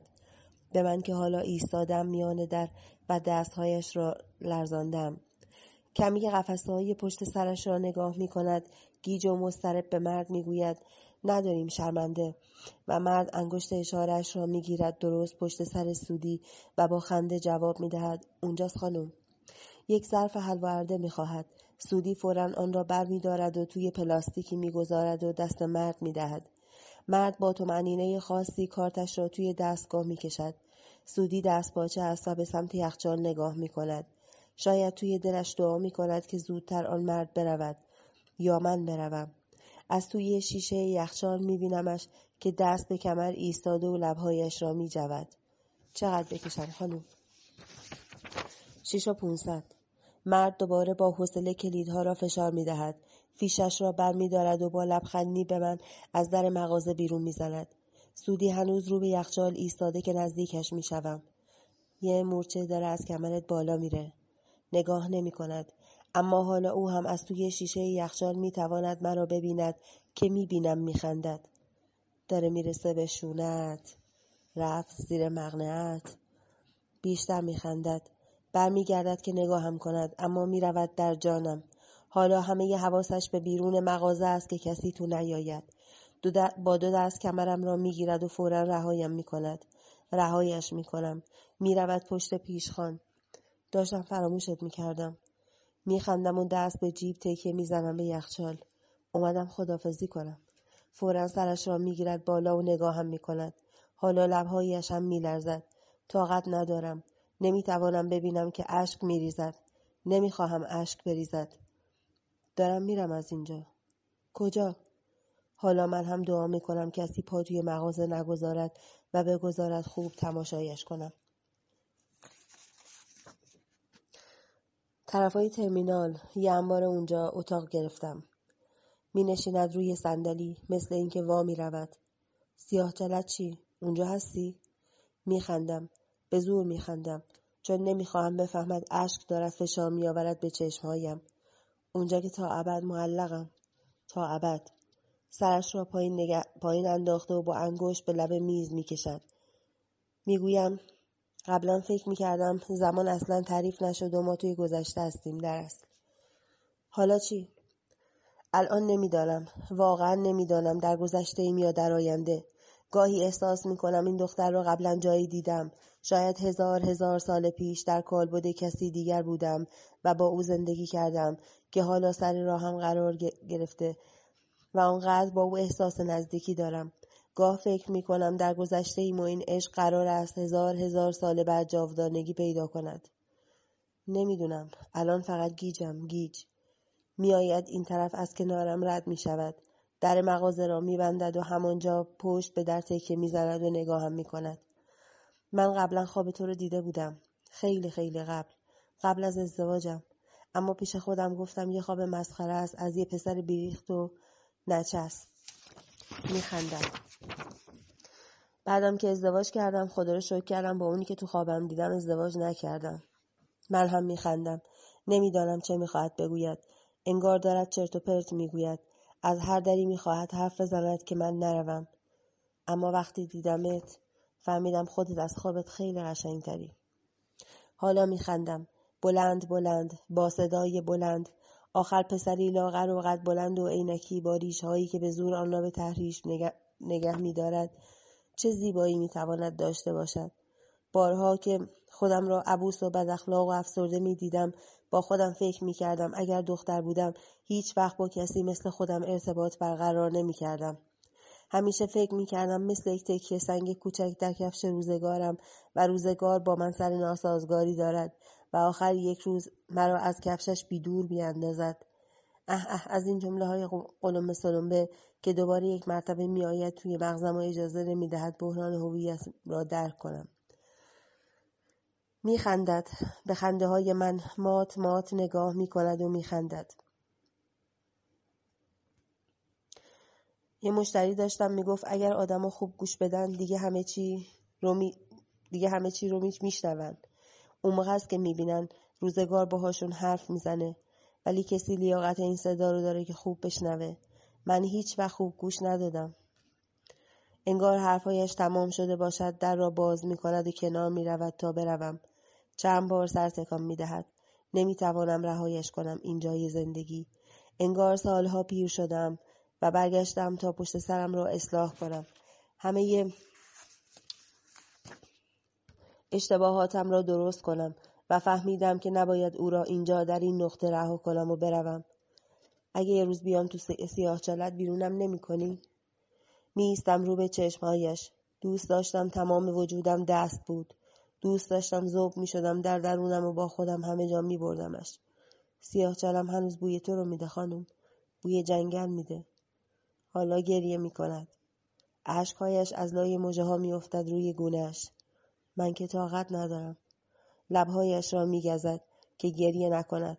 اما تمام صورتش می لرزد. عشقهایش می افتد روی بینی و لبهایش. کجای این قصه خندیدم. به تاوانش گرفتارم.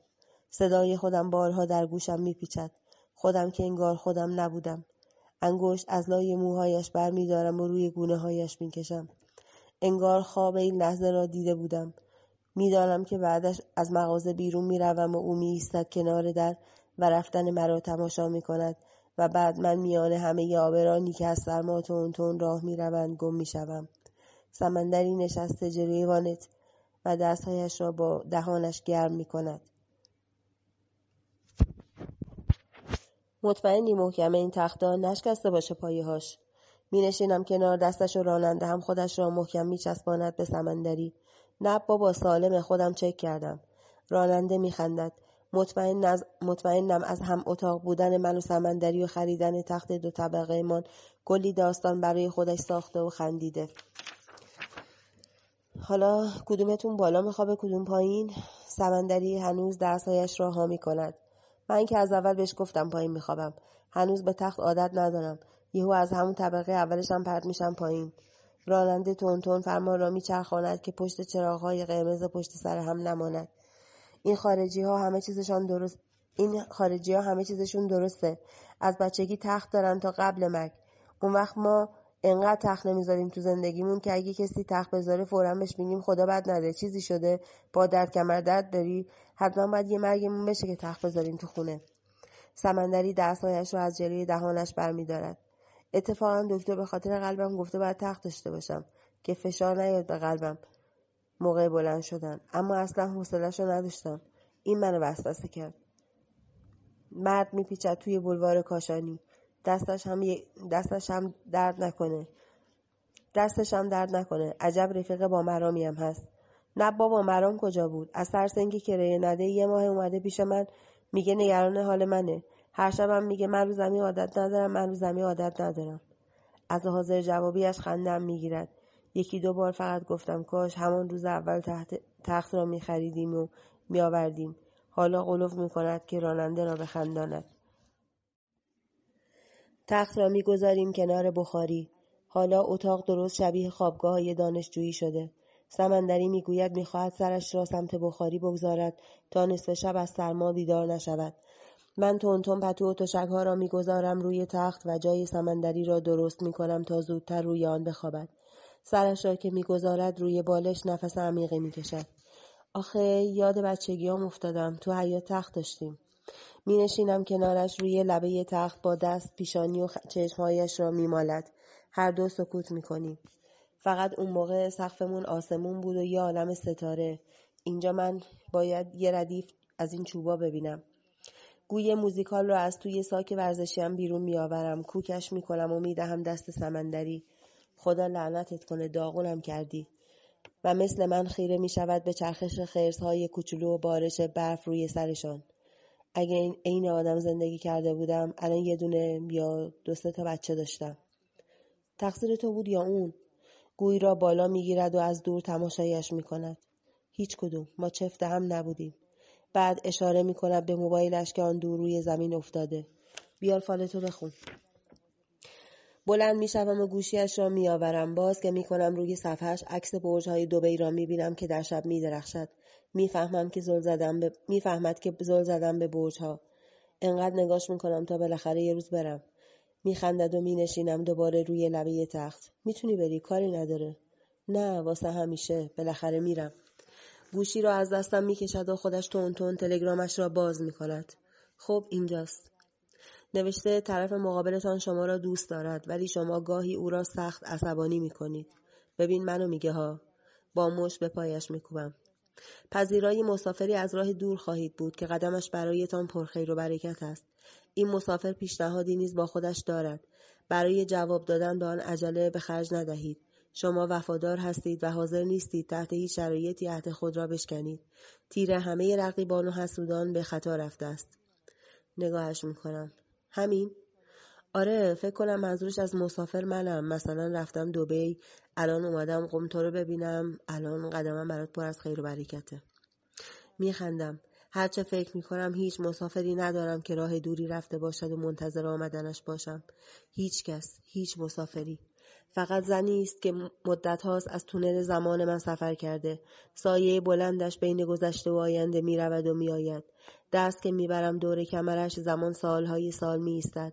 آنقدر که گاه فراموش می کردم صبح است، ظهر است یا غروب و باید به خانه برگردم. از طبقه منهای 3 تا مثبت سقف، تا مثبت آسمان، تا مثبت سحابی کله اسب پرواز می کردیم و اگر کسی صدایم نمی زد، آقا من می خواهم رادیولوژی بروم یا جراحی قلب یا بخش مغز و اعصاب یا جراحی بانوان، مست و مدهوش همونجا در آغوشش کز می کردم. اما این مسافر که هست آمدن ندارد، بازگشتی ندارد. چقدر صبر کنم تا بچهش بزرگ شود، سر و سامان بگیرد و بعد بتوانم امید داشته باشم مرا از این تنهایی مسموم رها کند. آدم همیشه تنهاست. حتی اگه 1000 نفرم دور آدم باشن، وقتی سرتو میذاری رو متکا تا بخوابی، توی اون یه لحظه که خواب میاد رو چشات میفهمی چقدر تنهایی. حالا لحظه مرگ که هیچی. نگاهش میکنم. یادم میآید توی اتاق سمندری و کنار پاهای اون نشستم. حالا چرا یاد مرگ افتادی؟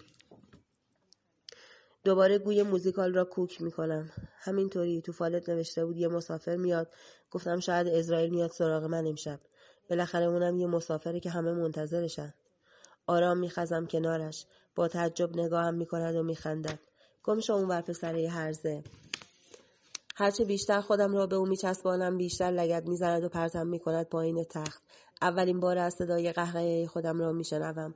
اولین بار است. سالهاست که اینطور نخندیدم. روی زمین میغلتم و میخندم. عینکم میافتد زمین و از رویش میغلتم و از وسط نصف میشود. سمندری هم میخندد و از همان روی تخت جوراب و لباسهایش و هرچه دم دستش است به طرفم پرت میکند. خاک بر سرت. نفسم که بند میآید آرام میگیرم. رو به سقف دراز میکشم و دقیق میشوم به گچ سفید که دیگر از دود و دم سمندری به سیاهی میزند. حتی نمیفهمم که عینک به چشم ندارم. بلند میشوم و عینک از وسط دو نیم شده‌ام را برمیدارم. سمندری هنوز روی آرنجش لم داده و با لبخند نگاهم میکند. یه بار دیگه حرف از مرگ بزنی همین کارو میکنم.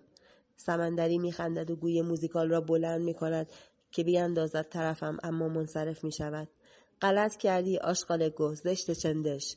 و خودش از حرف خودش خندش میگیرد و به ترتر میافتد. همین خندش را دوست دارم. دلم نمیخواهد غمگین ببینمش. اسم مرگ را که میآورد یاد آن روز میافتم که روی برانکارد لباسش را به تنش پاره کردند تا زندگیش را به قلبش بازگردانند. ببینم چرا فال خودتو برام نمیخونی هیچ وقت. موبایل را به سمتم سر میدهد. اتفاقا این دفعه واسه خودمو نخوندم. همش چرته، بی خوده. باور نمی کنم حرفش را. شاید منتظر فال خوبی است، منتظر فال خاصی که برایش نیامده. تلگرامش را باز می کنم. پست مربوط به فالها را برای خودش فوروارد کرده. اردیبهشت را پیدا می کنم. اردیبهشت بودی دیگه نه؟ می خندد. نمی دونم. با تعجب نگاهش می کنم. تازه فهمیدم که بدون عینک هم خوب می بینم. اردیبهشت دیگه، دیدم قبلا کارت ملی تو. دوباره می خندد. ما هممون اردیبهشتی هستیم. بابام یه روز رفته ثبت احوال واسه هفتمون شناسنامه گرفته. یارو هم نامردی نکرده. از 5 اردیبهشت تا 12 هممون رو یه تک زاونده. مستحسن میخندم و موبایلش رو روی زمین میگذارم. یعنی چی؟ مادرت هم یادش نیست که به دنیا اومدی؟ چرا؟ میگه یادش نیست اول خربوزه بوده یا اول انار، چون به دوتاش حساسیت داره. نمیدونه کدوماش بوده. دوباره میخندم. این سمندری عادت دارد سر به سرم بگذارد، اما این بار حرفش را باور میکنم. یک تلخی خاصی تای حرفش است، یک جور احساس بی‌هویتی، لازمان و لامکان بودن. خوراک تونل زمان خودم است. باید سوار تونلم بکنمش و پرتابش کنم از حفره سیاه چالم بیرون. شاید آنجا گذشته و آیندهش را پیدا کند و آرام بگیرد. حالا اول خربوزه میشه تیر، اول انار میشه مهر. چجوری مامانم یادش نیست گرمش بوده یه سردش؟ این مهمه. عود جنگل را میگذارم کنار شیار کابینت و روشنش میکنم. دودش که میچرخد در هوا، سمندری نفس عمیقی میکشد. دستهایش را زیر سرش قفل میکند و چشمهایش را میبندد. آخ چه بویی داره. بالای سرش میایستم. با لبخند خوابیده، انگار رویایی را تصور میکند. پس اول فصل انار به دنیا آمدی پسر. چشمهایش را باز نمی کند. جوابی هم نمی دهد. در رویایش غرق شده و خواب می رود. می ایستم میان 7 بیمار و کلید هر طبقه را به ترتیب می زنم. به همکف که برمیگردم حسین دستبند زده با دو سرباز وارد می شود. مرا که می بیند می خندد و با همان دستهای قفل شده به سربازها بغلم می کند. باورم نمی شود. فکر می کنم مثل فیلم گلادیاتور الان چاقویش را از پشت فرو می کند توی پهلویم. اما خودش را فوراً عقب می کشد. سربازها از اینکه چسبیده به دستهای حسین مجبور شدند مرا به زور آغوش بگیرند خندهشان می گیرد.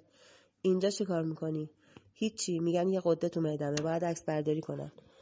گیج و منگو مبهوت دوباره چهرش را از سر میگذرانم. موهای تراشیده‌اش صورتش را کوچکتر کرده، اما نه، لاغر شده، واقعا لاغر شده، ریزتر و کوتاهتر از قبل. انگار که حسین نیست، برادرم نیست. باید پیاده شوند و در که بسته شود بروم بقیه مسافران را برسانم. مسافر راه دور، این همان مسافر است، اما نمیگذارم در بسته شود. میدوم دنبالش تا اتاق عکس برداری. یعنی چه قده؟ قده چیه؟ سربازها تونتون راه میروند و او را با عجله با خود میبرند. هیچی بابا، از همین سرطان مرطاناست لابد. توی اتاق عکس برداری میروند و من پشت در میمانم. حالا سیاهچالم را میبینم که بدون من بالا و پایین میرود و میایستد و درش باز میشود و بسته میشود. 20 دقیقه طول میکشد تا حسین بیهوش خوابیده روی برانکارد از اتاق عکسبرداری بیرون میآید. عکسبرداری با مواد بیهوشی بوده. مجالی برای حرف زدن نگذاشتند. دستم را میکشم روی تنش، از کتف تا شکم و پایین شکم لاغر است، لاغر. استخوانهایش بیرون زده، دستهایش را به برانکارد قفل کردند. نمیگذارند به هوش بیاید و بعد ببرندش. 2 دقیقه صبر کنید، به هوش میاد. سربازها تون برانکارد را هل میدهند. نیم ساعته بعد لنگرود باشیم. سیاهچالم را نگه میدارم. سفر اختصاصی برای برادر خوابیده و 2 نگهبانش تا طبقه همکف ترتیب میدهم. سیاهچالم دور میگیرد، میچرخد و حفره‌اش را بعدم باز میکند. سربازها برانکارد را هل میدهند. داخل حفره 7 بیمار و همراه بیمار سوار میشوند. در سیاهچالم بسته میشود. مینشینم گوشه اتاق آهنیم. سرم را که روی زانوهایم میگذارم انگار گم میشوم، نیست میشوم، ذوب میشوم. سمندری میآید توی ذهنم، سودی میآید، رقیه میآید، قربانی میآید، بابا میآید، مادر میآید، راضی و فاطمه میآیند، حسین میآید، حسین روی برانکارد میآید. میخواهم بروم لنگرود، بروم و بغل نیمه تمام برادرم را کامل کنم. بروم و بگویم جرم برادرم را گردن گرفتم. بروم بگویم همه چیز برادرم را دوست دارم. بدصفتیش را هم دوست دارم. اصلا او را به خاطر همین بدصفتی‌هایش دوست دارم. همینطور که هست. بروم گم شوم توی راهروهای پیچ در پیچ آهنی، توی فضای لازمان و لامکانش. عطر جنگل میپیچد توی دماغم. سر بلند میکنم از زانوهایم. تنها نشستم گوشه آسانسور با درهای باز توی طبقه پارکینگ. انگار از سیاه‌چاله‌ام تف میشوم بیرون. ساعت رسیده به 11. سمندری مدام زنگ میزند. کدوم گوری هستی؟ نگران شدم. دست به دیوار پارکینگ تکیه میدهم. نمیدانم باید بالا بروم یا پایین. مسیر حرکت ماشین ها را تشخیص نمیدهم. یا دنبالم، نمیدونم کجا.